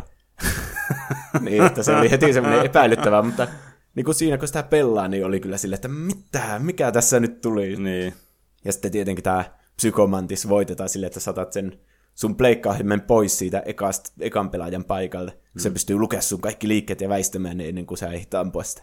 Mm. Sitten sä laitat sen tänne toisen pleikkaahimen paikalle. Mm, Niin sitten se on ihan hämmentynyt, että minne sä menit, ja sitten sä voitat sen sillä tavalla. jep. Mind blowing ja sitten ja kyllä. Kyllä. Tuo, mä muistan itsekin tuon, kun kuulin noita tornareita silloin joskus, että, että tässä pitää vaihtaa tuo ohjaimen paikka, niin sehän kuulosti ihan absurdilta. niin. niin, niin sitten kun se kävikin ilmi, että se oli totta, niin se oli kyllä todella jotenkin vaikuttavaa. Mm. Ja sitten tätä mä en muistanut, mutta nyt tutkimuksissa tuli ilmi tämmöinen, että kun siinä on semmoinen helikopteritaistelu, niin tämmöistä hint-taisteluhelikopteria vastaan, Mm. niin sitten sun pitää muistaakseni paljon olla siinä first person moodissa. Mm. Olikohan siinä, että aseella ammuttiin sitä sillä tavalla, jollakin ohjuksella. Joo. Niin sitten, että miten sä tiedät kummalla puolella sua se on. Niin sitten nämä sun kodekissa neuvoo, että kuuntele sun telkkarin, kun sulla on stereo-telkkari, niin se aina kuuluu sieltä vasemmalta Aivan. tai oikealta, että missä se on. Mm. Mutta sitten, jos sulla oli monotelkkari, monoääninen telkkari, mm. niin sitten nämä tyypit sanoi siinä kodekissa, että ai, sulla on monotelkkari. No ei me sitten voida mitenkään auttaa sua. Sä oot omillas. niin se semmoisenkin asian tunnisti siitä. Wow. En edes niinku osaa ajatella, että miten se on mahdollista. Joo, tuo on kyllä kieltämättä aika eksoottista. Niin. Niin mä alkoin miettimään, että miksi tämä on kestänyt hyvin aikaa. Niin juuri sen takia, että tämä on tosi hyvin ääninäytelty, ja nämä samat pätkät voisi olla ihan hyvin jossakin nykyajankin pelissä nämä mm. ääninäyttelyt. Muistaakseni, eikö kyllä se ääni näyteltiin uudestaan sitten siihen Gamecube-versioon, mutta siinä oli täsmälleen samat näyttelijät muistaakseni. Mutta kuitenkin ihan niinku top notch, mm. jos niinku ottaakin tämmöistä niin tämmöistä vähän tämmöistä B-luokan fiilistä mm. siihen, mutta kuitenkin, että kaikki on niinku tosissaan niissä rooleissansa. Jep. Nämä kaikki kohtaukset on tosi elokuvamaisia kuvakulmilta ja siltä, että miten siinä kuvataan niitä hahmoja ja miten kaikki liikkuu siinä, että vaikka niillä ei olekaan naamaa, naamassa mitään eleitä, niin mm. sä kuitenkin aistit kaikista liikkeistä ja semmoista, mm. mikä mm, tunnetila niillä on. Tietenkin siinäkin se näyttelijällä on paljon merkitystä. Ja sitten kaikki ne stealth-asiat on niinku vieläkin ihan hyvin pelattavissa, ja tämä mm. toimii niinku, vaikka tämä onkin yksinkertainen, ja sä käytät aika yksinkertaisesti vain yksittäisiä näppäimiä silleen, ja mm. ei ole mitään semmoista niinku nykyajan kahdella tikulla pelattavaa, että sä vaan liikut sillä hahmolla, ja sitten yksi kerralla equippaat aina yhden asseen, ja sitten niin. käytät sitä, niin, mutta se toimii vieläkin siinä oman pelin kontekstissa. Mm, kyllä. Ja niitä käytetään tosi mielekkäällä tavalla. Mm. Esimerkiksi, että jos sä saat tämmöisen suden pissaamaan siihen laatikon päälle, kun sä oot siellä laatikossa, mm. niin sitten nämä sudet luulee, että sä oot osaa laumaa sitten, kun sulla on sitä suden pissaa siinä. niin kuin kaikkia näitä esineitä voi käyttää niin monella tavalla. Mm. Tuo oli vain esimerkki, mikä tuli mieleen. Mutta kaikilla niin on monet käyttötarkoitukset kaikella. Niin mm, aivan. Se on vaan niin pelaajan mielikuvituksesta, että miten näitä eri tilanteita sitten haluaa lähestyä. Mm, jep. Ja justiinsa tämä tarina ei pelkä ole semmoinen päällekäyvä, että tosi pitkiä katsiineja. Sä sanoit, että ne on vähän vanhentuneita, mutta kuitenkin semmoisia niinku, vähän mitä nykyajankin peleissä on, että nykyään pelit on tosi tämmöisiä elokuvamaisia, mm, jossa on pitkiä katsiineja, niin mun mielestä tämä oli semmoinen edelläkävijä niitä varten, mm. että olisiko meillä vaikka Last of Usia ja Uncharted-sarjoja ja tämmöisiä muita uusia tarinapohjaisia pelejä ilman tätä Metal Gear Solid ensimmäistä osaa, niin en tiedä. Mm. Ja siitä mä alkoin miettimään, että mikä, miten se viikon kysymys menikään. että mikä 90-luvun peli tuntuu yhtä tuoreelta kuin ilmestyessään. Niin se oli meidän viikon kysymys mm. tällä viikolla. Kyllä, joka löytyy Instagramista ja Twitteristä. Nimellä Tuplahyppy. Lehteinen on täällä kommentoinut, että kyllähän Diablo ja Fallout tuntuu edelleen tunnelmaltaan sekä kiinnostavuudeltaan yhtä koukuttavilta silloin ysäriinä kuin nyt uusina 2010-luvun versioina. Star Wars TIE Fighterista kyllä toivoisin VR-versiota, niin pääsisi mm. sitten siihen aikoinaan odotettuun tunnelmaan. Miltä se X-Wing penkissä istuminen oikeasti tuntuisi? Mm.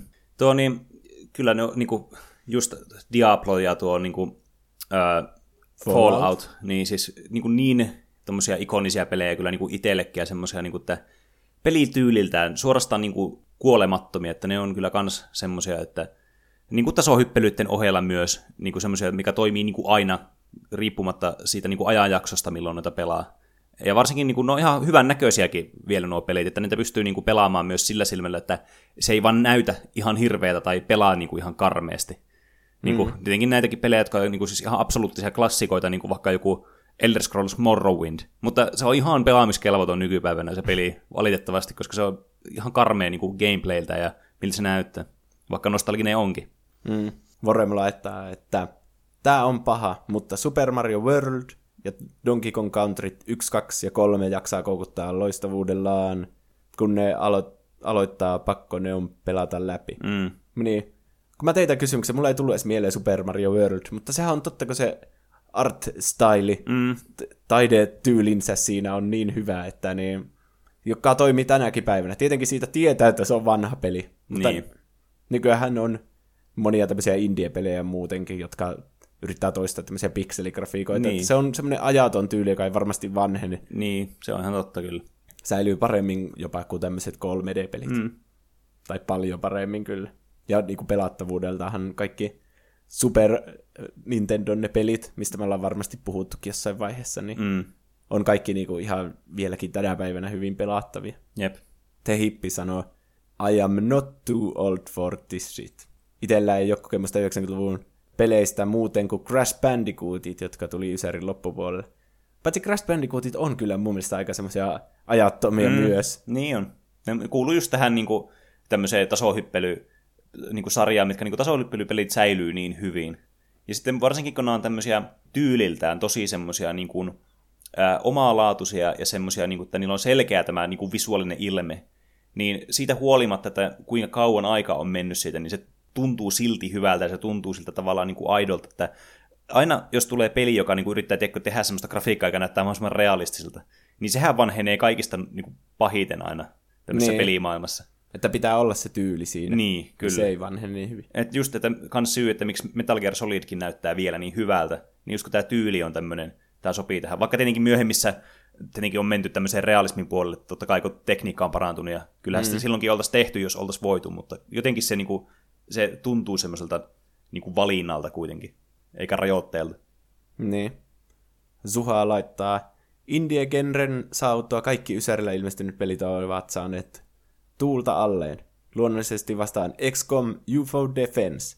Koko planeetan suojelu ja alueilta saatu rahoitus antaa poikkeukselliset paineet suorittaa yksittäinen tehtävä mahdollisimman hyvin. Lisäksi tätä voi pelata selaimessa. Mm. Musta tuntuu, että Suhan lempipeli on XCOM UFO Defense. Se niin. monesti liittyy jotenkin mm. näihin viikon kysymyksen juttuihin sitten. Mm. Mutta nekin on niinku hyviä pelejä ja ne on aikansa ollut, mutta niin kuin sama core gameplay on pysynyt aina samana. Mm. Että se, ja sitten varsinkin, mistä mä tykkään näissä XCOMeissa, niin se on selkeä se oma tyyli ja se, niin kuin, mitä ne hakee sillä gameplayllä ja sitten sillä niin kuin visuaalisella ilmeellä. Että se on kyllä semmoinen niin kuin, selkeästi aina erottaa tavallaan niin kuin muista peleistä sitten itsensä, no XCOMitkin.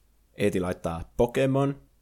Joo, justiinsa Pokemon mm. Red ja Blue ja Green, nämä mm. alkuperäiset, ja Yellow tosi toimivia vielä tänäkin mm, päivänä. Niistä kyllä. on tehty oma jaksonsa.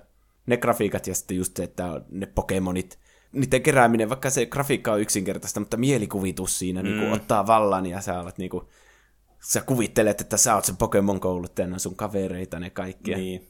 Pokemon on kyllä silleen, että siinä tulee helposti kyllä semmoinen biasi kanssa, koska niin, kuitenkin Pokemon on mikä maailman suurin niin media-franchise. Niin. Ja se on niin iso osa ollut meidänkin lapsuutta että tavallaan sitä ei voi olla tavallaan unohtamatta. Niin tietysti sekin vaikuttaa nyt tässä, mutta tietenkin nämäkin asiat on tullut syystä, että ei ne nyt mistään tuulesta temmattuja on nuo suosiot, mitä Pokemon on saanut vuosien varrella. Että niin. kyllä ne toimii edelleen munkin mielestä. Mm. Niin. Ja gameplay on pysynyt samana niissä uusissakin mm. Pokemonissa, että kyllä ne jotain toimivaa heti teki siinä alusta lähtien. Kyllä. Lollipepalol laittaa varmaan Pokemon, Ratchet and Clank ja Crash Bandicoot. Eh, mun mielestä Ratchet Clankia ei tullut vielä 90-luvulla, joo, mutta joo, Pokemon ja vasta. Crash, josta puhuttiin kesken. Tänään on muuten Lollipeva Lolin syntymäpäivä. Muistaakseni hän kertoi näin Discordissa, että tämänä päivänä kun jakso ilmestyy, niin on hänen syntymäpäivänsä. Paljon onnea. Lollipepa Lol. Täytti muistaakseni 13. Wow. Onneksi olkoon. Ras... Onko Ka- kahden, kahden twisti tuli tähän jaksoon. Uh, Rasse laittaa The Legend of Zelda Ocarina of Time. Mm. En ole ihan varma, meneekö Isärille. Kyllä se taitaa mennä. Kyllä Siinä ei aika loppuu puolella. Mm. Mutta riittävän lähellä. Zelda-pelit ei vanhene ikinä. Se on kyllä siis... Tietenkin tässä nyt on, että kun kysytään, että mitkä niin kuin, toimii tänäkin päivänä, niin yleensä nämä peliklassikot, niin kuin vaikka just Ocarina of Time, on klassikoita just siitä syystä, että kun ne toimii vielä tänäkin päivänä.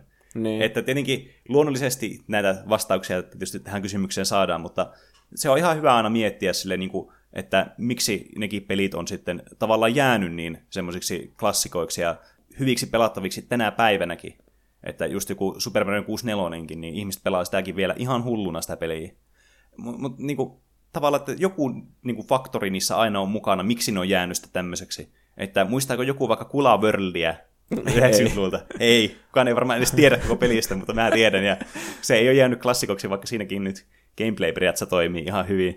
Super Nintendo tuli mieleen, että nämä pelit saattaa olla niinku tämmöisiä ikivihreitä klassikoita, mutta se Super Nintendo, oh, ei Super Nintendo, kun Nintendo 64, mm. tämä ohjain on vanhentunut ihan helvetistä.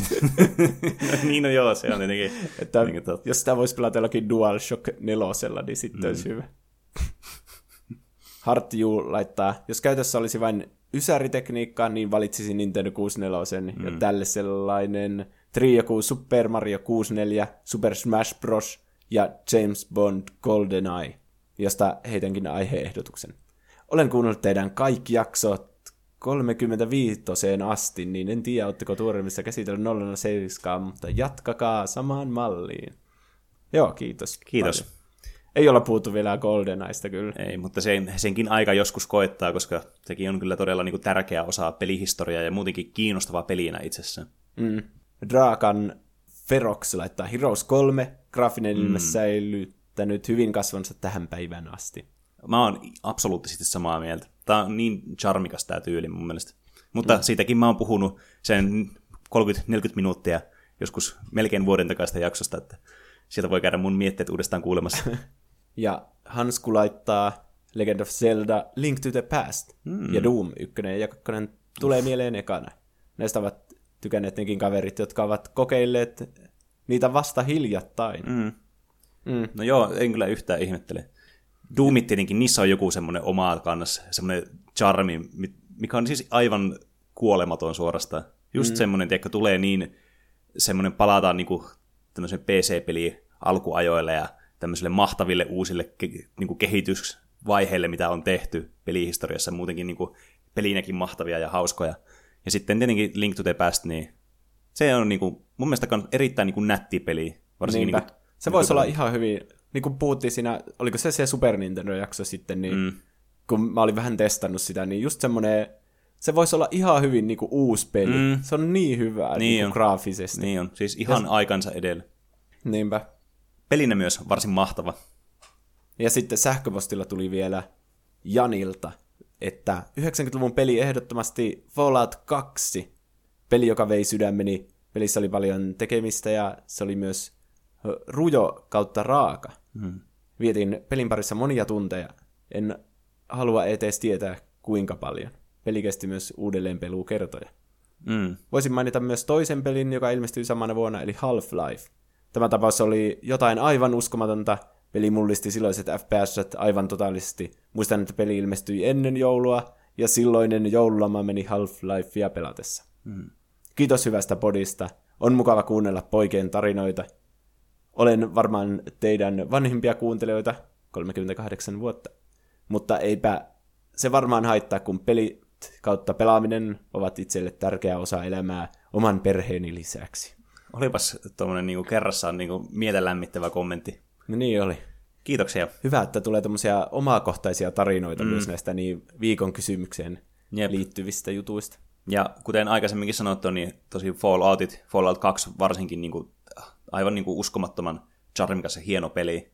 Ja tietenkin Half-Life, mikä tuli, mistä itse asiassa kovin monessa niin kuin meidän viikon kysymyksessä kukaan ei ole vastannut Half-Lifea vielä niin kuin näihin, vaikka me yritetään tehdä näistä aiheista semmoisia tai kysymyksistä semmoisia, mihin voi vastata tosi monella eri pelillä tai ää, elokuvalla tai millä nyt ikinä vaan, niin, niin se on kyllä semmoinen, niin kuin, siis aivan niin kuin erilaiseen statukseen kyllä päässyt pelisarja mm. tai pelisduo, jos sitä semmoiseksi voisi ehkä pikemminkin kutsua. Niin. Mutta oli kyllä vaikuttava peli tämä Half-Life 1. Ja tietysti myös kakkonen, mutta ykkönen sillä nyt on huomattavasti isommat vaikutukset ollut sitten niin kuin myöhempikin pelejä. Hmm. Mutta semmoisia ikivihreitä klassikoita 90-luvulta. Hmm. Jos pitää summata nyt tämä mun aihe siis, niin Metal Gear Solid, se oman aikansa tämmöinen merkkiteos, mm. joka juuri näillä omilla uusilla innovaatioillaan on jäänyt sitten kaikkien mieleen ja myös sille edelläkävijä näiden ääninäyttely elokuvamaisuuden ja semmoisten puolesta mm. hyvin niin kuin, ensimmäinen tämmöinen kunnon moderni peli niin kuin 3D-grafiikoilla, että tästä niin kuin, tämä voisi olla jo Pleikkari 2 peli, ja tästä mm. se kohta se Pleikkari 2 tulikin ihan varmaan seuraavana vuonna, jos mm. mä muistan oikein, niin Jep. oli edelläkävijä siinä suhteessa. Ja Metal Gear Solid on tietenkin jatkunut sitten kakkosella, kolmosella ja nelosella ja viitosella. Ja sitten varmaan Konami jatkaa niiden tekoa vielä tovin, mm. jos ei Sony osta oikeuksia Metal Gear Solid-sarjaan, joka olisi mm. kyllä tosi hyvä. Jep, ei tarvitsisi mennä tuommoisten mikromaksuhelvettien niin joukkoon sitten nämäkin pelit niin näyttäisi vähän siltä, että ne on menemässä. Niin. Mutta niin, sit siinä oli aihe. Jatketaan mainoskatkolle. Hmm. Nämä pikkuiset otukset selvästi johdattelevat minua johonkin. Vau! Onpa hieno iso temppeli. Totta kai tulen mukaan, jos vain sallitte. Aivan, aivan täällä pitää olla vähän hiljempaa. Tuo on varmaan niiden johtaja. Hm? Hän yrittää ohjata minut tuon peitetyn patsaan luo. Otanko tämän peitteen pois? Sehän on... Voi ei! Se muistuttaa niitä otuksia, jotka olivat napanneet minut. Ne jäljittävät minua.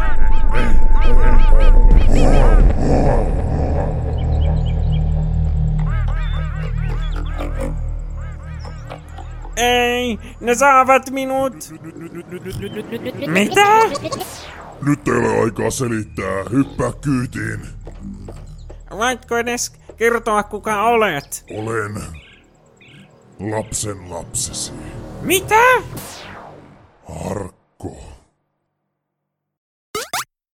Arvaa, mikä peli ei tullut mainittua tuossa ikivihreiden 90-luvun pelien listalla. No mä vastasin, että Kulaworld, mutta kun mä mainitsin sen tuossa, niin, niin mitä valitin joku toinen peli.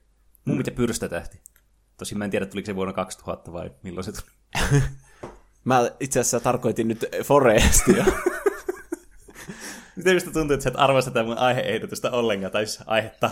Se ei ole vain ehdotus, mä tein sitä aiheen. no en mä, en mä tiedä, se et on ihan eri asia, että onko hyvä peli vai hyvä aihe. Mm. Niin, että kyllä mä uskon, että tästä hauskaa, hauskaa tulee olemaan joka tapauksessa. Mutta voit sä yrittää myös saada mut vaikka yllytettyä pelaamaan tätä tai jotta, jos haluat. No, sehän selviää tästä, miten, miten tämä kehkeytyy tämä tilanne. Mutta kuten hienosti sä tuossa mainitsit, niin, äh, niin kyllä, mun aiheena tänään on eräs mulle tosi tärkeä lapsuuden peli. Äh, nimittäin PC, tämmönen julkaisu, vuonna 98 ilmestynyt Forestia, suuri seikkailupeli. Tämä on, tulee- tämä on hyvin lapsille suunnattu peli, kuten varmaan voi päätellä tästä nimestä. Mulla tuli heti mieleen se joku suuri Suomi-seikkailu, vai mikä se on, missä mennään siellä Suomen kartalla. Aivan. No, joka tapauksessa tämäkin on tämmöinen opettavainen peli, joskaan ei nyt niin paljon kuin monet muut tämmöiset perusopetuspelit, mitkä oli jotenkin tosi suosittuja joskus 2000-luvun niin kuin alkupuolella. Niin, oli se vitsi matikka raketti vai mikä mm. se olikaan pelisarja. Niin jo. Ja niitäkin on ihan hulluna kaikkia erilaisia ja eri niin kuin ikäryhmille ja tavallaan niin kuin, ja kouluvaiheille ja tämmöisille. Niin. Ja niitäkin tietenkin laidasta laitaan. Mutta tämä peli oli ehkä enemmänkin tämmöinen, niin kuin, enemmänkin tämmöinen peli kuin monet nämä niin kuin muut opetuspelit. Mikä mm. pelistä on, tai siis nimestä on vaikea päätellä. Paljon pelisanoja sanottu tässä muutamassa lauseessa, niin menee sanat sekaisin. Tämän pelin on meidän maailmaan tuonut tämmöinen ranskalainen tämmöinen developer niin kuin yritysduo kuin Laser Media ja Daddy Oak. Nämä teki siis tämmöisenä, tämmöisenä yhteistyönä tämän pelin. Ja mä luulin, että tämä on ihan suomalainen. Niin, siis t- tästä voisi helposti luulla. Mutta tästä tuli sitten niinku suomalainen niinku lokalisaatio sitten. Ja tämä on niinku Helsinki Median sitten äh, julkaisema sitten tämä suomalainen versio, mistä minäkin aion tänään puhua. Siis tässä ei nyt muutu mikään muu kuin tämä kieli vaan käytännössä, mikä okay. on varmaan aika helposti pääteltävissä. Mutta mun mielestä tämä tuli vasta 2000 vuonna tämä suomenkielinen versio. Okei. En ole ihan varma, koska tässä internetissä on ihan hirveän vähän tietoa tästä pelistä. Taisko sä joutuit turvautumaan Wikipediaan?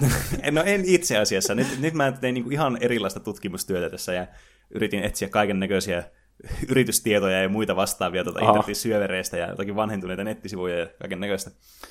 Mutta Forestia pelinä on siis tämmöinen point and click adventure puzzle opetuspeli. Mm. Eli siis tämmöinen äh, teikö, lapsen ensimmäinen point and click seikkailupeli. Mm. Mä muistan, mä olin pelannut jotakin Monkey Island-peliä joskus aikaisemmin, jotakin demoa, mutta sehän oli ihan, niinku, se, ihan eri sfäärissä, kun verrataan vaikka tähän peliin. Niin, niin. Niin. Tämä oli ehkä semmoinen ensimmäinen kunnon kokemus mulla niin tämmöistä point and click seikkailusta sitten. Mm. Ja kuten point and click-peleistäkin ollaan aikaisemmin mainittu, niin tämä oli semmoinen, että sulla tulee siis näitä eri ruutuja, että tavallaan että tämä koostuu tämä ympäristö, missä oot, niin tämmöistä yksittäistä tavallaan niin kuin, tämmöistä screenshoteista sitten, ja sä voit liikkua tavallaan sille, että sä klikkaat vaikka ruudun oikealle puolelle, ja sitten tämä sun hahmo kääntyy 90 astetta, tai mitä nyt ikinä kääntyykään, ja sitten tulee uusi näkymä, ja sä voit klikkailla kaikenlaisia objekteja, mitä tästä maailmasta löytyy, ja jotkut reagoi sun klikkailuihin, ja jotkut ei. Mm.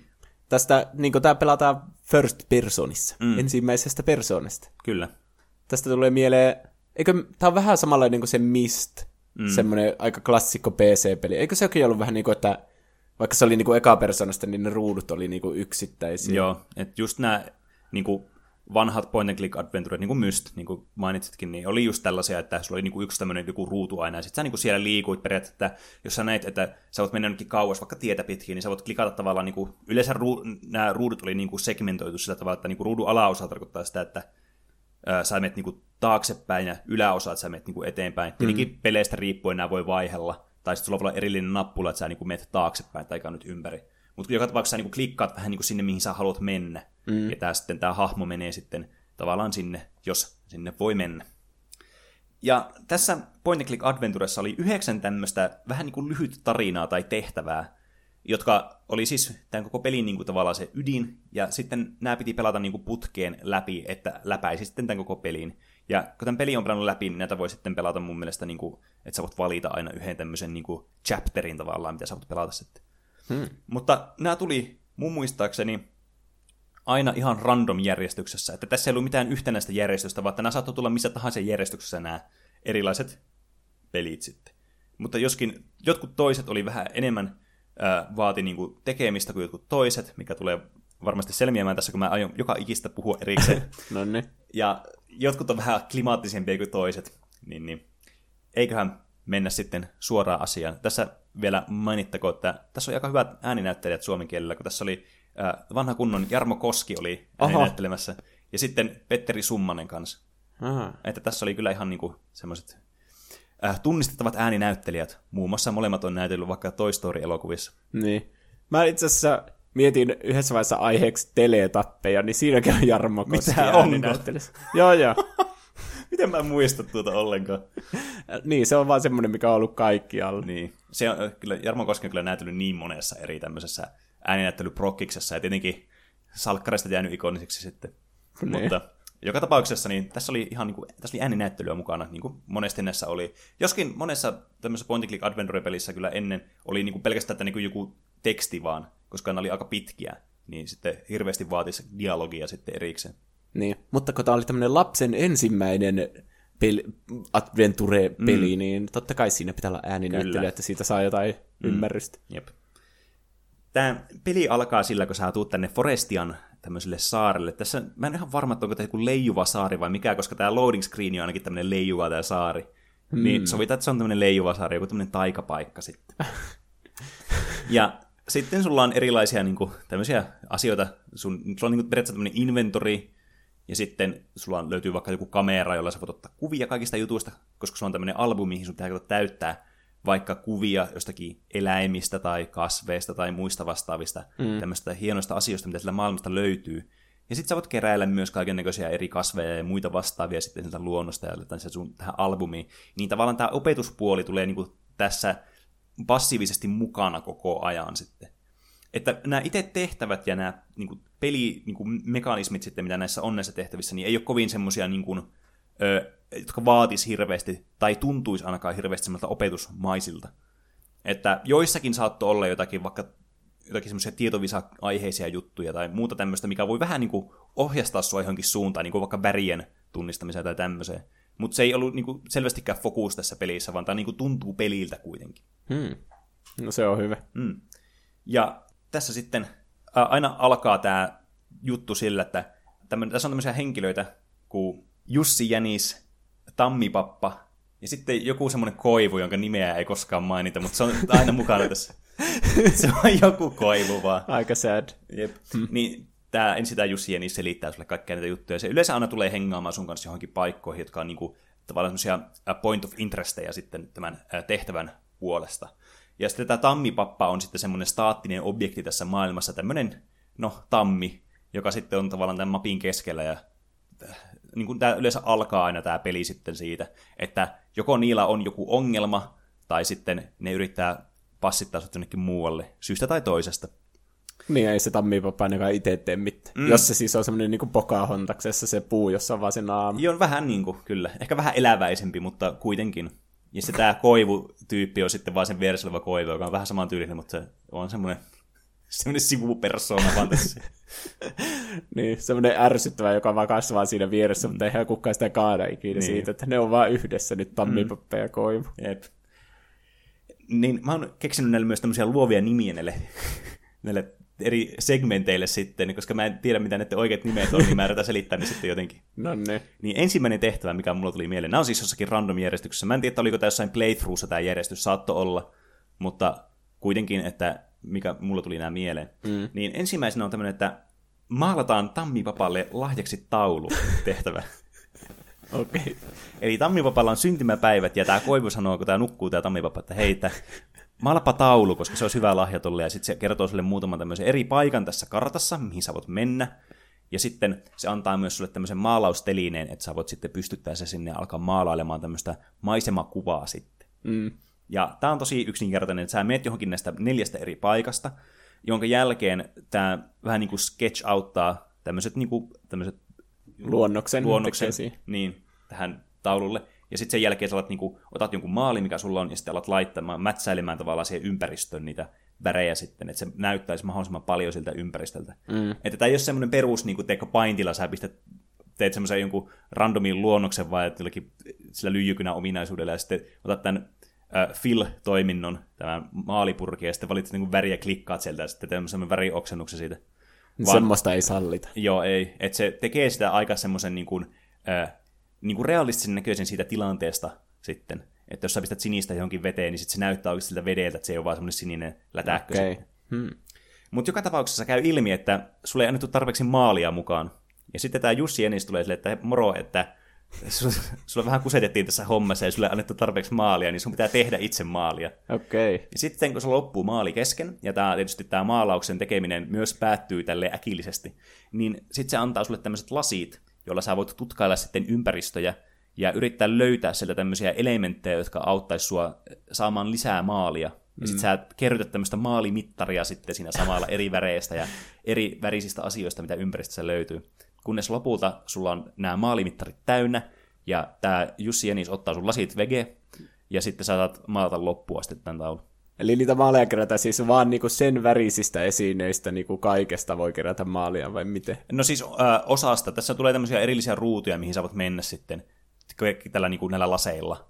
Hmm. Ja sitten sieltä yrittää etsiä semmoisia, että jostakin, vaikka joku lehti tippuu jostakin, semmoinen vi- tosi vihreä lehti, niin sitten sä voit ottaa sen ja sitten saada vihreitä maaliainesosaa, ja sitten joku ötökkä suuttuu, kun se ei saanut sen omaa lehteä sitten siltä puusta. Okay. Jotakin tämmöisiä juttuja siinä tulee.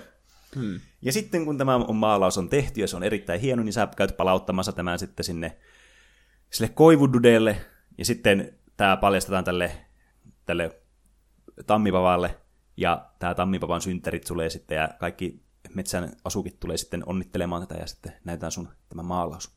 Hmm. Ja nämä päättyy aina nämä tehtävät siihen, että sun pitää ottaa valokuva sitä viimeistä tilanteesta sitten. Ja tässä otetaan kuva tästä, sit valokuvaa sitten tästä yhteisestä hauskasta hetkestä, kun tammipappa sai itselleen maalauksen. Niin, paras tykätä, kun se tulee olleen siinä sen naama mm. sitten se koko loppuelämä. Jos ei tykkää, niin naulataan siihen kiinni. Toinen tehtävä, ää, jonka nime, mä nimesin nimellä Psykoosit tulijalla, No niin. missä tammipappa ja koivu näyttää tosi sekaavalta. Al- Tästä pitäisi tehdä joku TV-sarja ja muut. Tässä saisi mutta aika hauska. niin. Niin tämä alkaa siis sillä, että nä, nä, nä on mennyt, nää ei niinku reagoi mihinkään, ja näiden silmät pyörii vaan näissä sellaisia värejä, ja näyttää siltä, niin kuin jos jotenkin taikasieniä tai jotain vastaavaa, että ne on ihan sekaavissa olotiloissa. Mm. Mutta tämä sama koskee myös kaikkia näitä muita metsän eläimiä sitten. Ja t- tässä on koko ajan vähän semmoinen niin kuin mystinen ilmapiiri, vähän tämmöinen utuinen, ja sitten sä alat kuulemaan semmoista äh, eksoottista laulua, sitten kun sä tutkit tätä ympäristöä. Tähän väliin mainittakoon, että näissä tosi monessa pelissä sitten ei mainita yhtä, että mihin sun pitää mennä tai mitä sun pitää tehdä, vaan sun Ai pitää jaa. niinku oikeasti niinku point and click adventureen tyyliin, niin sulle opetetaan, että no niin, nyt sä sitten vaan klikkailet kaikkea vaan läpi ja meet eri paikkoihin ja Joskus sä löydät sen nopeasti ja joskus et löydä nopeasti sitä. Hmm. Menee aika turhauttavaksi varmaksi, varmasti. Mm. Ja tämä on vähän sokkeloinen lapselle varsinkin tämä, öö, tämä metsä, kun täällä on vähän kummallisia reittejä välillä. Vaikka sulla onkin tämä kartta, niin, niin tavallaan vähän joutuu sitä aina etsimään, että vaikka sä tietäisi mihin mennä, niin se ei ole välttämättä niin yksilitteistä sitten aina. Hmm. Lopulta sä löydät tämmöisen ö, vesiputoukselta, löydät tämmöisen seireenin, joka sitten puhuu sulle jollakin Sims-kielellä ja hyppää veden alle, ja sitten sun pitää seurata sitä sinne veteen. Mikä kuulostaa just semmoista asiaa, mitä ei pitäisi tehdä, kun näkee seireenin menemään veden alle. Käänny 180 astetta ja poistu paikalta. Kyllä. Niin. Mutta kun sä menet tänne veden alle, niin tässä tulee tämmöinen minipeli sitten, missä sun pitää tämmöistä top-down niin kuin kuvakulmasta ohjata tätä seireeniä. Tämä on vähän niin kuin tämmöinen, no tämä on niin kuin seireeni, mutta tämä kuitenkin enemmän muistuttaa ehkä tämmöistä merenneitoa, mitkä on vähän eri asioita kuitenkin, ei ihan niin kuin täysin sama asia. Mm. Mutta joka tapauksessa niin, niin sä niin ohjaat tätä, ja sitten sun pitää kerätä siellä tiedätkö, jotakin avaimia ja avata joku juttu, ja siis tämmöinen ihan perus, vähän niin kuin sokkelotyylinen tämmöinen ylhäältä päin kuvattu juttu. Okei. Täällä veden alla, ja sun pitää kerätä tämmöiset aadearkut, ja niitä on neljä kappaletta sitten, ja sulla on niin kuin neljä eri kenttää sitten. Ja tästä tulee hyvin esille se, että tämä on niin kuin enemmän tämmöinen peli, että tässä on aika vähän tämmöistä opettavaista sisältöä, että tämä on vaan tämmöistä niin kuin pelaamista. Ja tämä on tosiaan aika yksinkertainen. Täällä on tämmöisiä vihollisia, jotka voi tehdä sun damagea, ja sitten kun sä kuolet, niin sä menetät elämän, ja jos sä menetät kaikki sun elämät, niin sun pitää aloittaa tämä segmentti sitten alusta sieltä tammipapan luolta sitten. Hmm. Mutta sitten kun sä saat nämä kaikki neljä tonne, niin aarrearkkua kerättyä, niin sitten nämä seerenit on hyvin iloisia. Näitä on siis yhtäkkiä neljä kappaletta jostakin syystä näitä seereniä.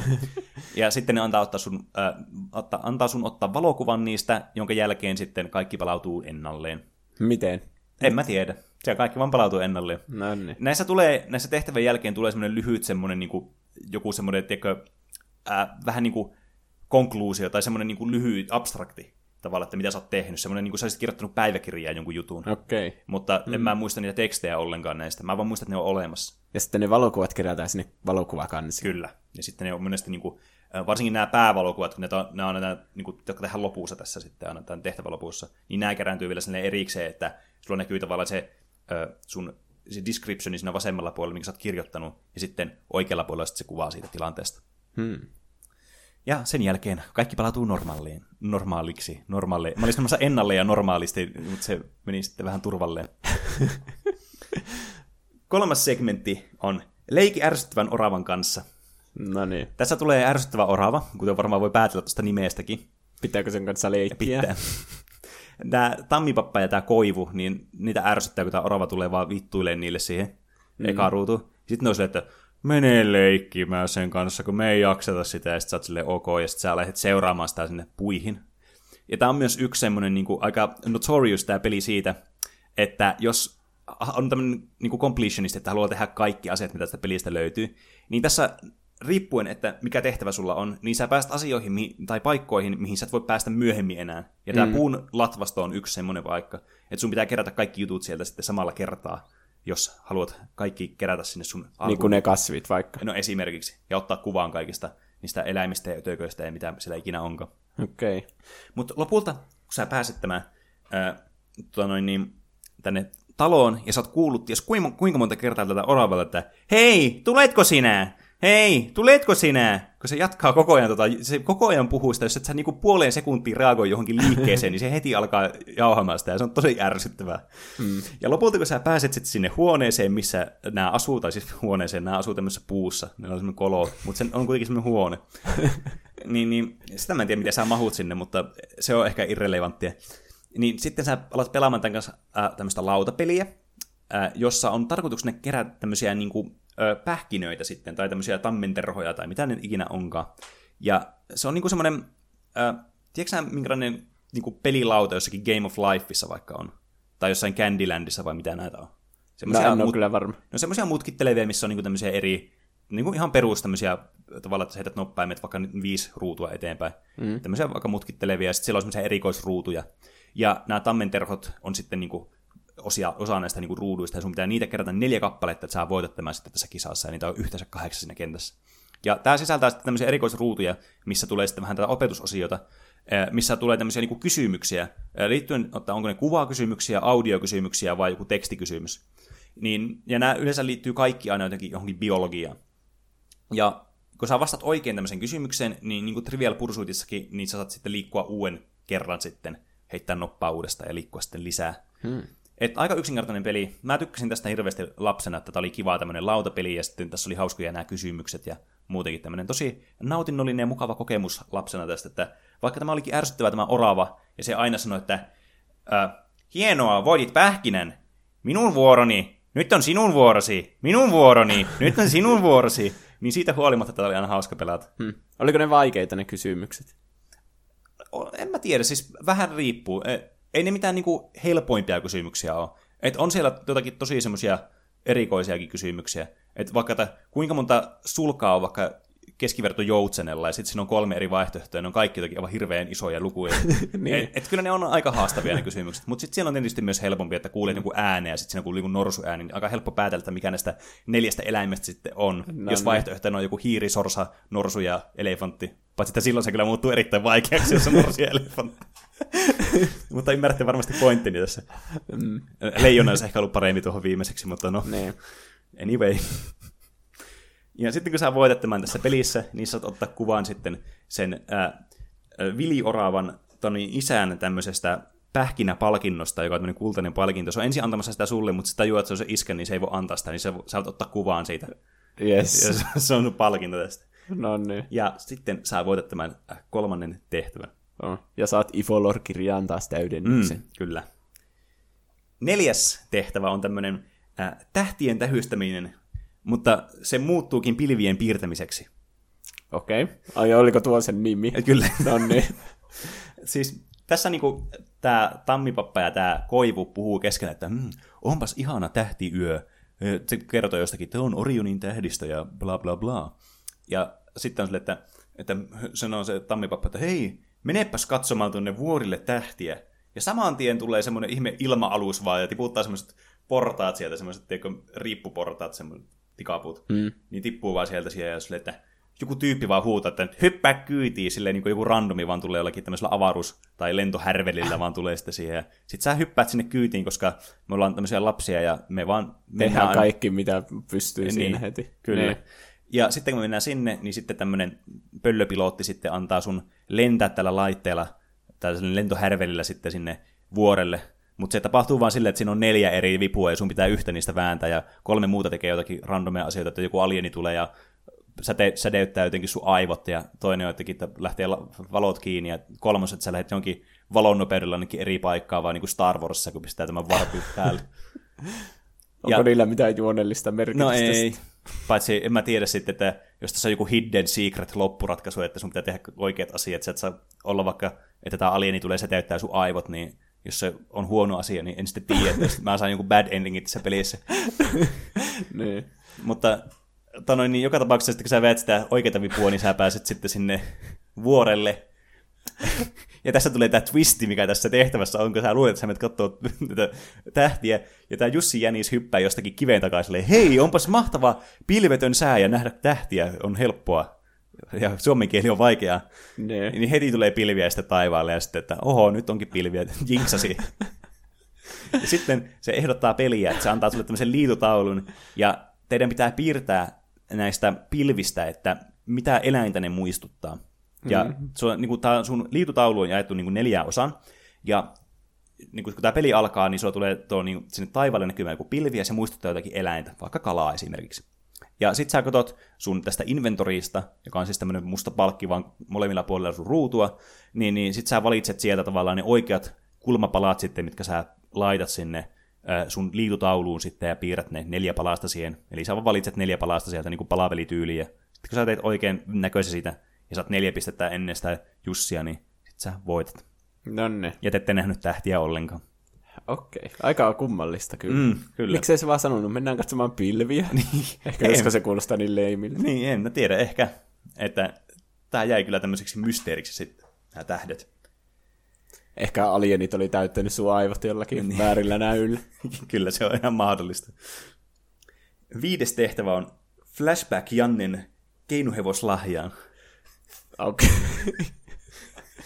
Eli- No kuulostaa salkkareitten jaksojen nimiltä. Ehkä ne mä- on tommosia tosi kuvaavia. Niin, ehkä mä sain inspiraatiota tästä, meillä on kuitenkin tässä i- tämä... Jarmo Koski. Niin, Niin. vanha kunnon Seppo Taalasmaa sitten mukana, tämmöinen hyvin puisen näköisenä kylläkin. Hmm.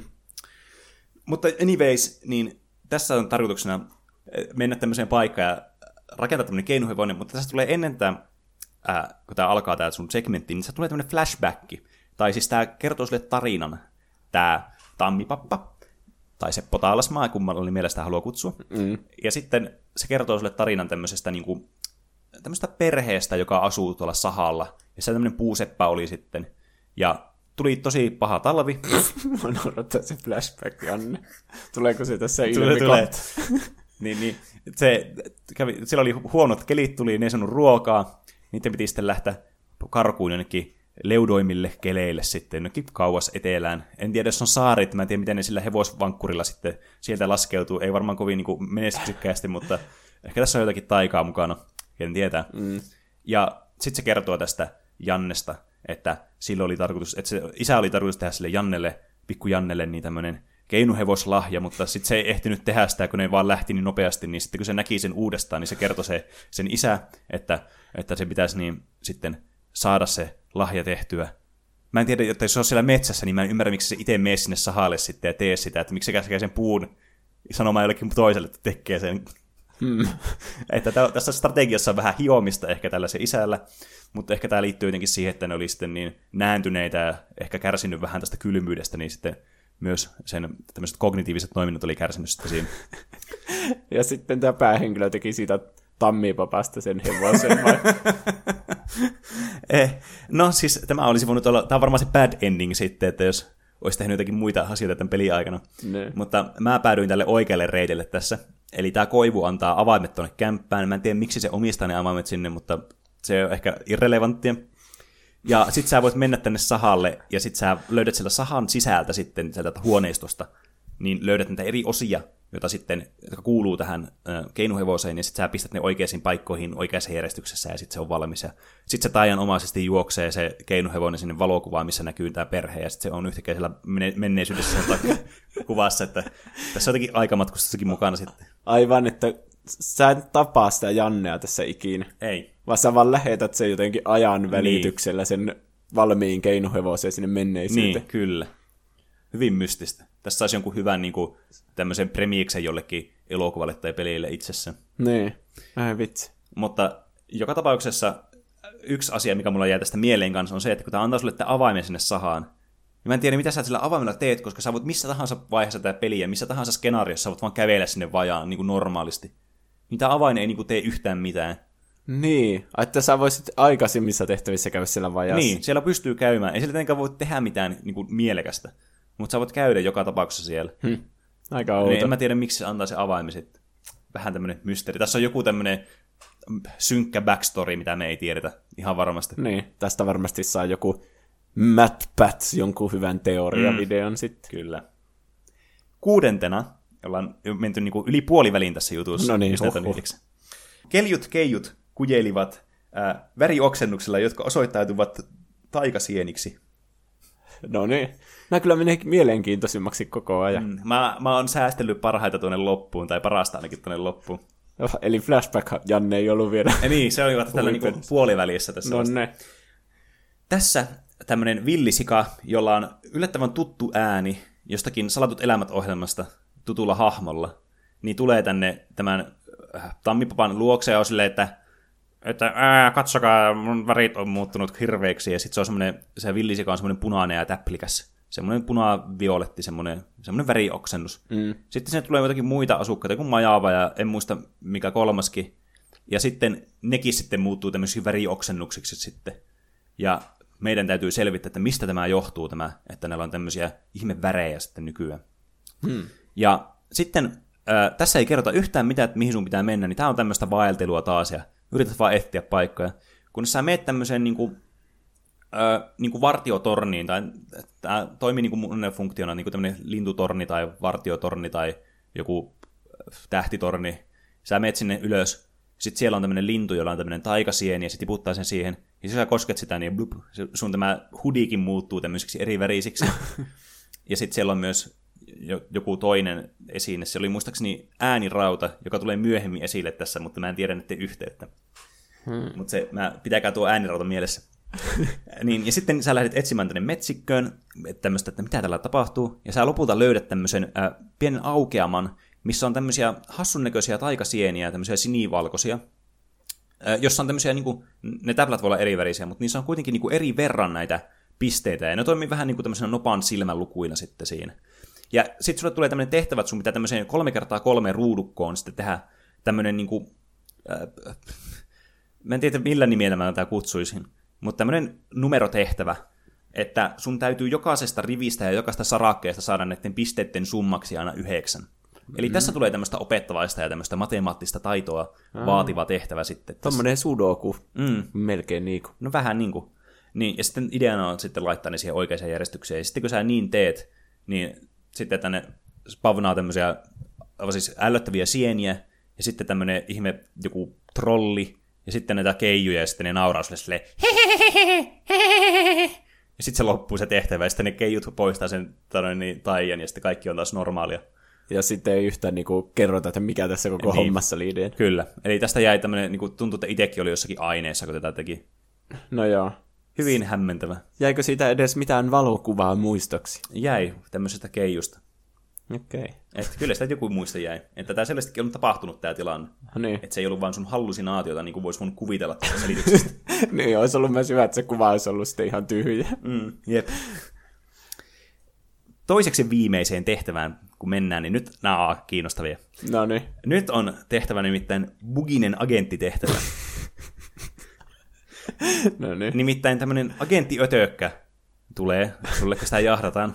Eli se ei ole buginen, vaan se on niinku ötökkäinen. Kyllä. Okei, okay, no niin. Niin, niin tämä äh, agentti Ötökkä tulee antaa sulle tämmöisen matkalaukun, kun sitä jahtaa jotkut tämmöiset koppakuoriaisarmeijat, se on joku tämmöinen muurahaistyyppi. Ja sitten on silleen, että ota tästä ja meet tuonne meidän salamajaan. Tuonne jonnekin, en mä tiedä, se oli joku FBI-agentti. Mm. Sitten sä meet sinne niiden murahaiskeolle. Sitten siellä antaa joku toinen tyyppi, antaa sulle semmoisen läppärin. Ja se on sitten tärkeä osa kanssa, että sulla on tämä läppäri ja sun pitää mennä seuraavaan paikkaan sitten. Ja sitten kun sä pääset tänne seuraavaan paikkaan, niin sulle annetaan tämmöinen liemi. Semmoinen, että sun pitää juoda tämmöinen puteli tyhjäksi. Mm. Ja sitten kun sä juot sen, niin sä kutistut tosi pieneksi sitten. No niin. Ja sä pääset tämmöiseen äh, niin kuin muurahaiskekoon sitten itse. Ja tää on tämmöinen niin kuin, äh, tämmöinen point and click, tämmöinen first person, niin kuin, tämmöinen maze, semmoinen, just niin kuin mitä jotkut, joitakin niin kuin demoja mä muista, oli jollekin vanhalle Windowsille oli tämmöiset, että sä pystyt liikkumaan tämmöisessä niin kuin sokkelossa sitten first personissa, niin vähän semmoinen saman tyylinen. Ja sitten sun pitää löytää tätä niin sun tietokoneen karttaa hyödyntäen, sä voit sitä katsoa, että missä päin löytyy erilaisia asioita. Ja sitten näitä sun tämmöisiä ö, niin kuin valeasuja hyödyntäen. Koska tämä salkku, mikä sä sait tältä agenttiötökältä, eli tältä murhaiselta, niin sisälti kaksi tämmöistä valeasua. Toinen oli tämmöinen muurahaisvaleasu, ja toinen oli sitten tämmöinen, niin kuin, mikä ihme koppakuoreista valeasu, vai torakka, vai mikä lie. Mm. Ja sitten kun sä kuljet täällä muurahaiskeossa, niin siellä on invaasio näiltä, näiltä ei-muurahaisilta, joita mä en tiedä, mitä ne oikeasti oli.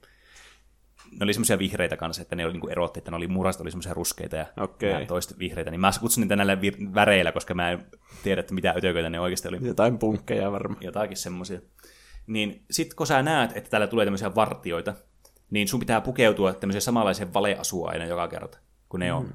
Että sun pitää mätsätä tavallaan niiden, vale, tai niiden niinku ulkomuotoon sitten, että ne ei epäile sua ja heitä sua pihalle sieltä. Tästähän tuli tämmöinen Metal Gear Solid mm, tästä pelistä. Kyllä, tästä tuli tämmöinen hiiviskylypelistä niin. kanssa. Jännittävää. Ja tämä kaikki sen takia, koska nämä koppakuoriasta, mitä liian nämä vihreät ötökät, niin haluaa kaapata ö, lahjan, joka on suunnattu murhaiskuningattarelle koska silloin on jotkut syntymäpäivät tai jotakin, en mä tiedä.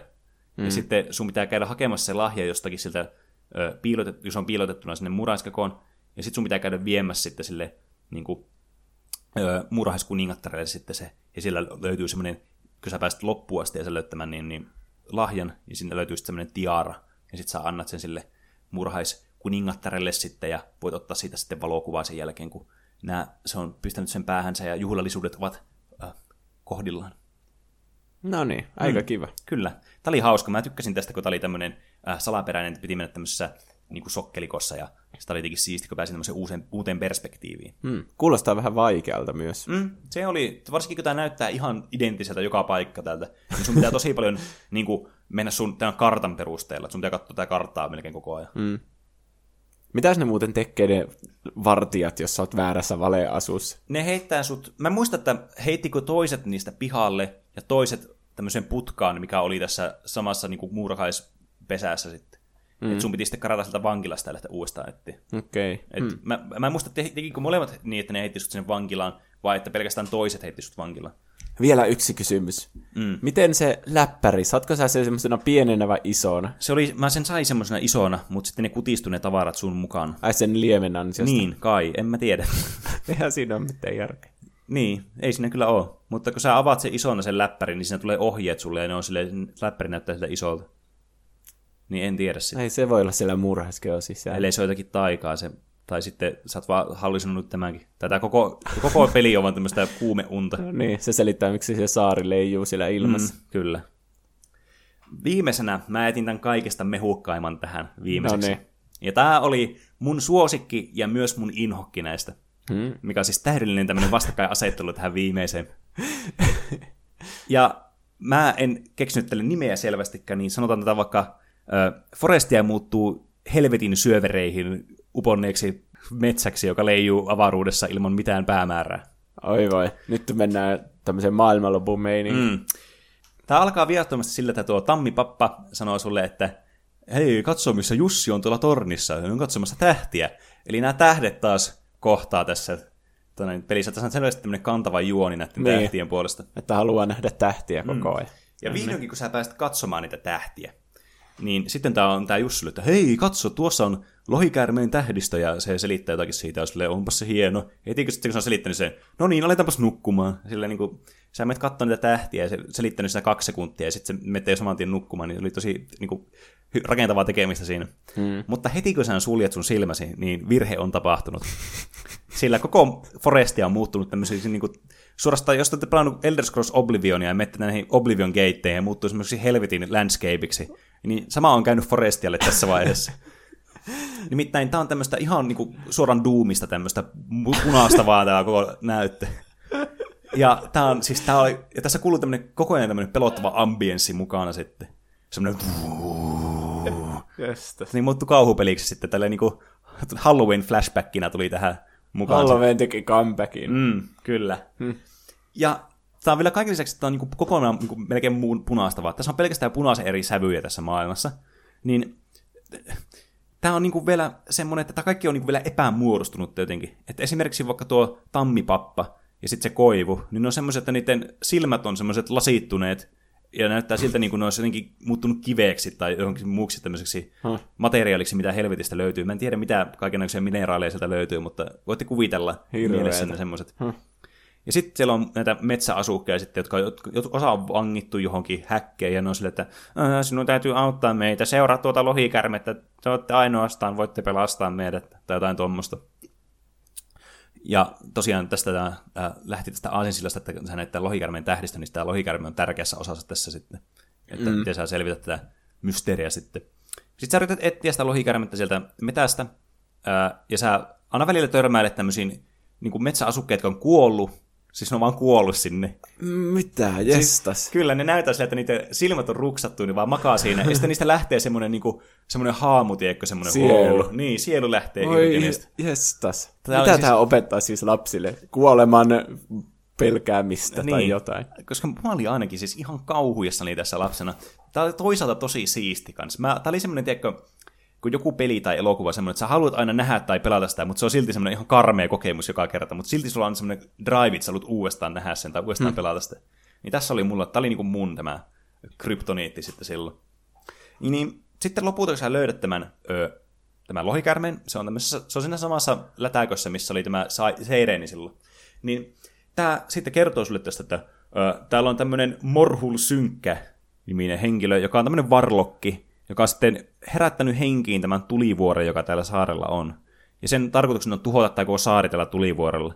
Ja tämä lohikärme on vanha itse, niin se tarvii sun apua ja sun pitää käydä niin kuin, sun pitää selvittää tämmöisten taikakristallien, mitä tämä käyttää tämä varlokki, niin kuin tämän ää, tulivuoren niin kuin, sytyttämiseen, niin sä, sun tarvii niin kuin, käydä sitten estämässä sen suunnitelman, että sun pitää sitten keksiä oikea kombinaatio sitten, että miten se eh, niin kuin epäonnistui sen suunnitelma. Mm.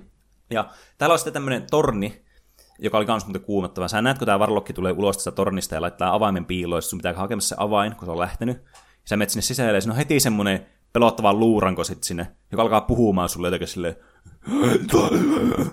tuommoisella äänellä. Mm. En muista, miten se sanoo. Sille, että uh, alkoi siinä puntit tutisee ja luut kalisee. Niin, niin, sitten kun menet sinne ylös sinne torniin ja sä huomaat, että siellä on tämä tämmöinen teline, missä on kolme kristallia ja kahdeksan tämmöistä paikkaa. Tämä on niin kuin valmiiksi kiinni tässä systeemissä semmoinen ympyränmuotoinen.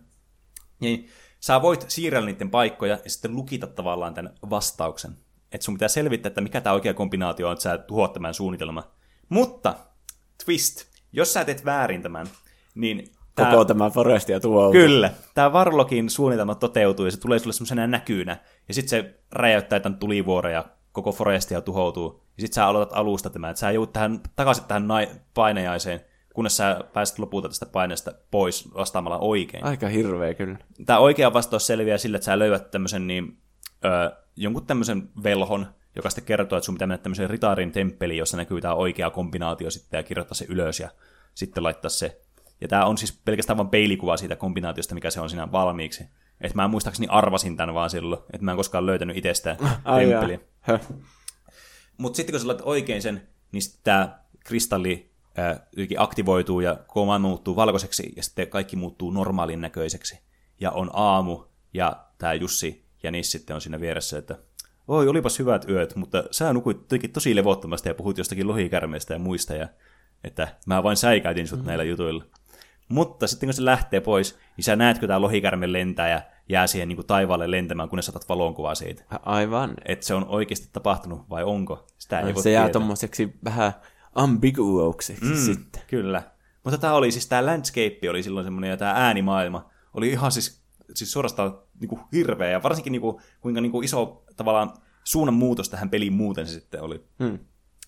Ja sitten tämmöisenä bonus tehtävänä vielä oli semmoinen, että oli semmoiset niin festarit tuolla. Mä unohdin mainita sen. Se meni mulla ihan täysin ohi, kun mä olin unohtanut kokonaan. Et se oli, tuli itse asiassa vasta kahdeksas, minkä mä olen tässä jaksossa maininnut. Mutta yksi oli tämmöiset festarit, missä nämä soittaa nämä puut tässä alussa. Sitten sun pitää mennä tänne sahaan ja siellä on joku banjon soittaja, joku jaskaa lumikko ja sitten sä, se on silleen, että sä voit tsiikailla näitä mun soittimia täällä. Tai sitten kun haluat mennä nukkumaan, niin voit ottaa tämän makupussin. Niin speedrun-stratti on tässä se, että sä otat vaan sen makupussin ja menet seuraavan päivään. Mutta jos sä haluat, niin sä voit vaan tutkiskella niitä. Siellä on joku banjoja, joku radio ja jotain tämmöisiä juttuja, niin sä voit sitten niitä tehdä. Mutta mm. se, on tär- se on niinku, liittyy tähän loppuun, koska tässä lopussa tulee tämmöinen ylimääräinen loppusegmentti sitten, missä sulle järjestetään juhlat tällä sahalla. Ja siellä on just tämmöisiä soittajia sitten, ja siellä soitetaan kaikkia juttuja. Ja sun tänne inventoriin on jotenkin mystisesti in- ilmestynyt tämmöinen äänirauta, josta mainitsin joskus Aivan. aikaisemmin. Niin mä en ole varma, että pitääkö sun kerätä tämä äänirauta, että sä saat tämän true endingin tässä pelissä, vai onko tässä sitten niin joku semmoinen, että se tulee automaattisesti sun inventoriisit. Hmm. Niin tää on jäänyt mulle vähän mysteeriksi. Mutta sitten kun sä soitat tää äänirautaa, niin nämä aloittaa sitten tämän bändin soiton, ja sitten tämä päättyy tämmöisiin mukaviin juhliin sitten tämä peli. Hmm. No kiva, että se ei lopu siihen maailmanlopun meininki. Mm. Tuommoinen kivat festarit siellä. Jep, sitten. kyllä. Että semmoinen kuumeen täyteinen jakso oli tuossa, kun mä selitin Forestista. Kyllä sä sait mut vähän niin kuin jo ylipuhuttua tämän pelaamiseen ehkä. Mä jotenkin arvioin sen ulkokuoren perusteella, mä en oikein tykkää tämmöisistä point and click mm. peleistä. Se näytti todella hitaalta ja mä katsoin niin. vähän sitä alkoessa se Jussi ja niistä tulee siihen niin. ja tälleen. Niin mutta sitten ilmeisesti se menee ihan tangentille ja on just tommonen, mm. mistä mä tykkään. Tommonen Kyllä. ihan sekotariin. Jep, tämmöiset odotukset niin kumoavat sitten, että ei voi koskaan tietää, mitä odottaa seuraavaksi. Niin. Hm. Mitäs näin odotuksen jälkeen, niin sun viikkoon on kuulunut tällä viikolla? No nythän oli se Halloweeni vihdoin. Mm, kyllä. Meilläkin oli, me oltiin itse asiassa pareissa Halloween juhlissa. Uh. Vai mitä? Sinun kanssasi? Niin, Siis mä kuulin sanoa, että pareissa Halloween-juhlissa. Niin, eli kahdessa. Aivan, me oltiin kahdessa Halloween-juhlissa, nyt muistan. mä olin pukeutunut toisessa hipsteriksi ja toisessa Sam Bridgesiksi tästä Death Strandingista. Mm, päähenkilöksi. Niin.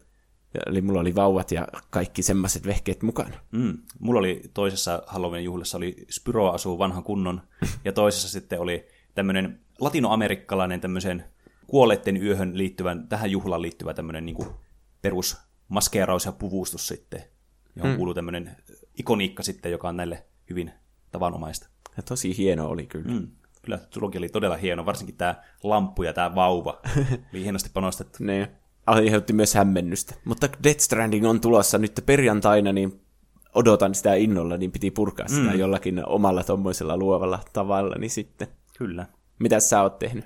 No, mulla oli tällä viikolla, kuten lupasin ää, tuossa edellisessä jaksossa, joka tuli edellisellä viikolla, niin mä olin pelannut tosiaan ja striimannut ää, Tuplahypyn uudessa Twitch-kanavassa, eli twitch.tv kautta Tuplahyppy, joka on sitten semmonen, missä voi aina välillä löytää minut striimaamassa sitten jotain randomia peliä. Tällä kertaa se oli Castlevania, koska mä harjoittelen tämmöisen speedrun-tapahtumaan, joka on tällä viikolla itse asiassa kuuntelijat, että Aivan. muistakaa mennä niin Oulun tietotekkarit kanaville sitten Twitchissä ö, lauantaina noin kello seitsemän aikoihin mulla alkaa runi, niin silloin kun on siellä, niin pääsee katsomaan, kun pelaan sitten liveenä. Näytön paikka. Mm, kyllä pitää varmaan uudestaan vielä harjoitella tuohon peliin, että kyllä se alkaa menemään ja aika hyvin, mutta ihan hauskaa oli, niin kyllä tulen tekemään uudestaankin tuota, ja siellä oli muutama kuuntelija oli sitten katsomassa sitä, niin se oli ihan kivaa. No, Eihän no. se mikään yleisöryntäys ollut, mutta ei se mitään. Mä olisit muutenkin pelannut, niin ihan sama Niin. oli sitten tehdä tolla tavalla. Kyllä, näinhän se on. Mutta niin, sitten mitäs muuta? Meille voi lähettää viestejä Instagramin ja Twitterin kautta sekä sähköpostilla osoitteeseen. Tuplahyppy at gmail.com.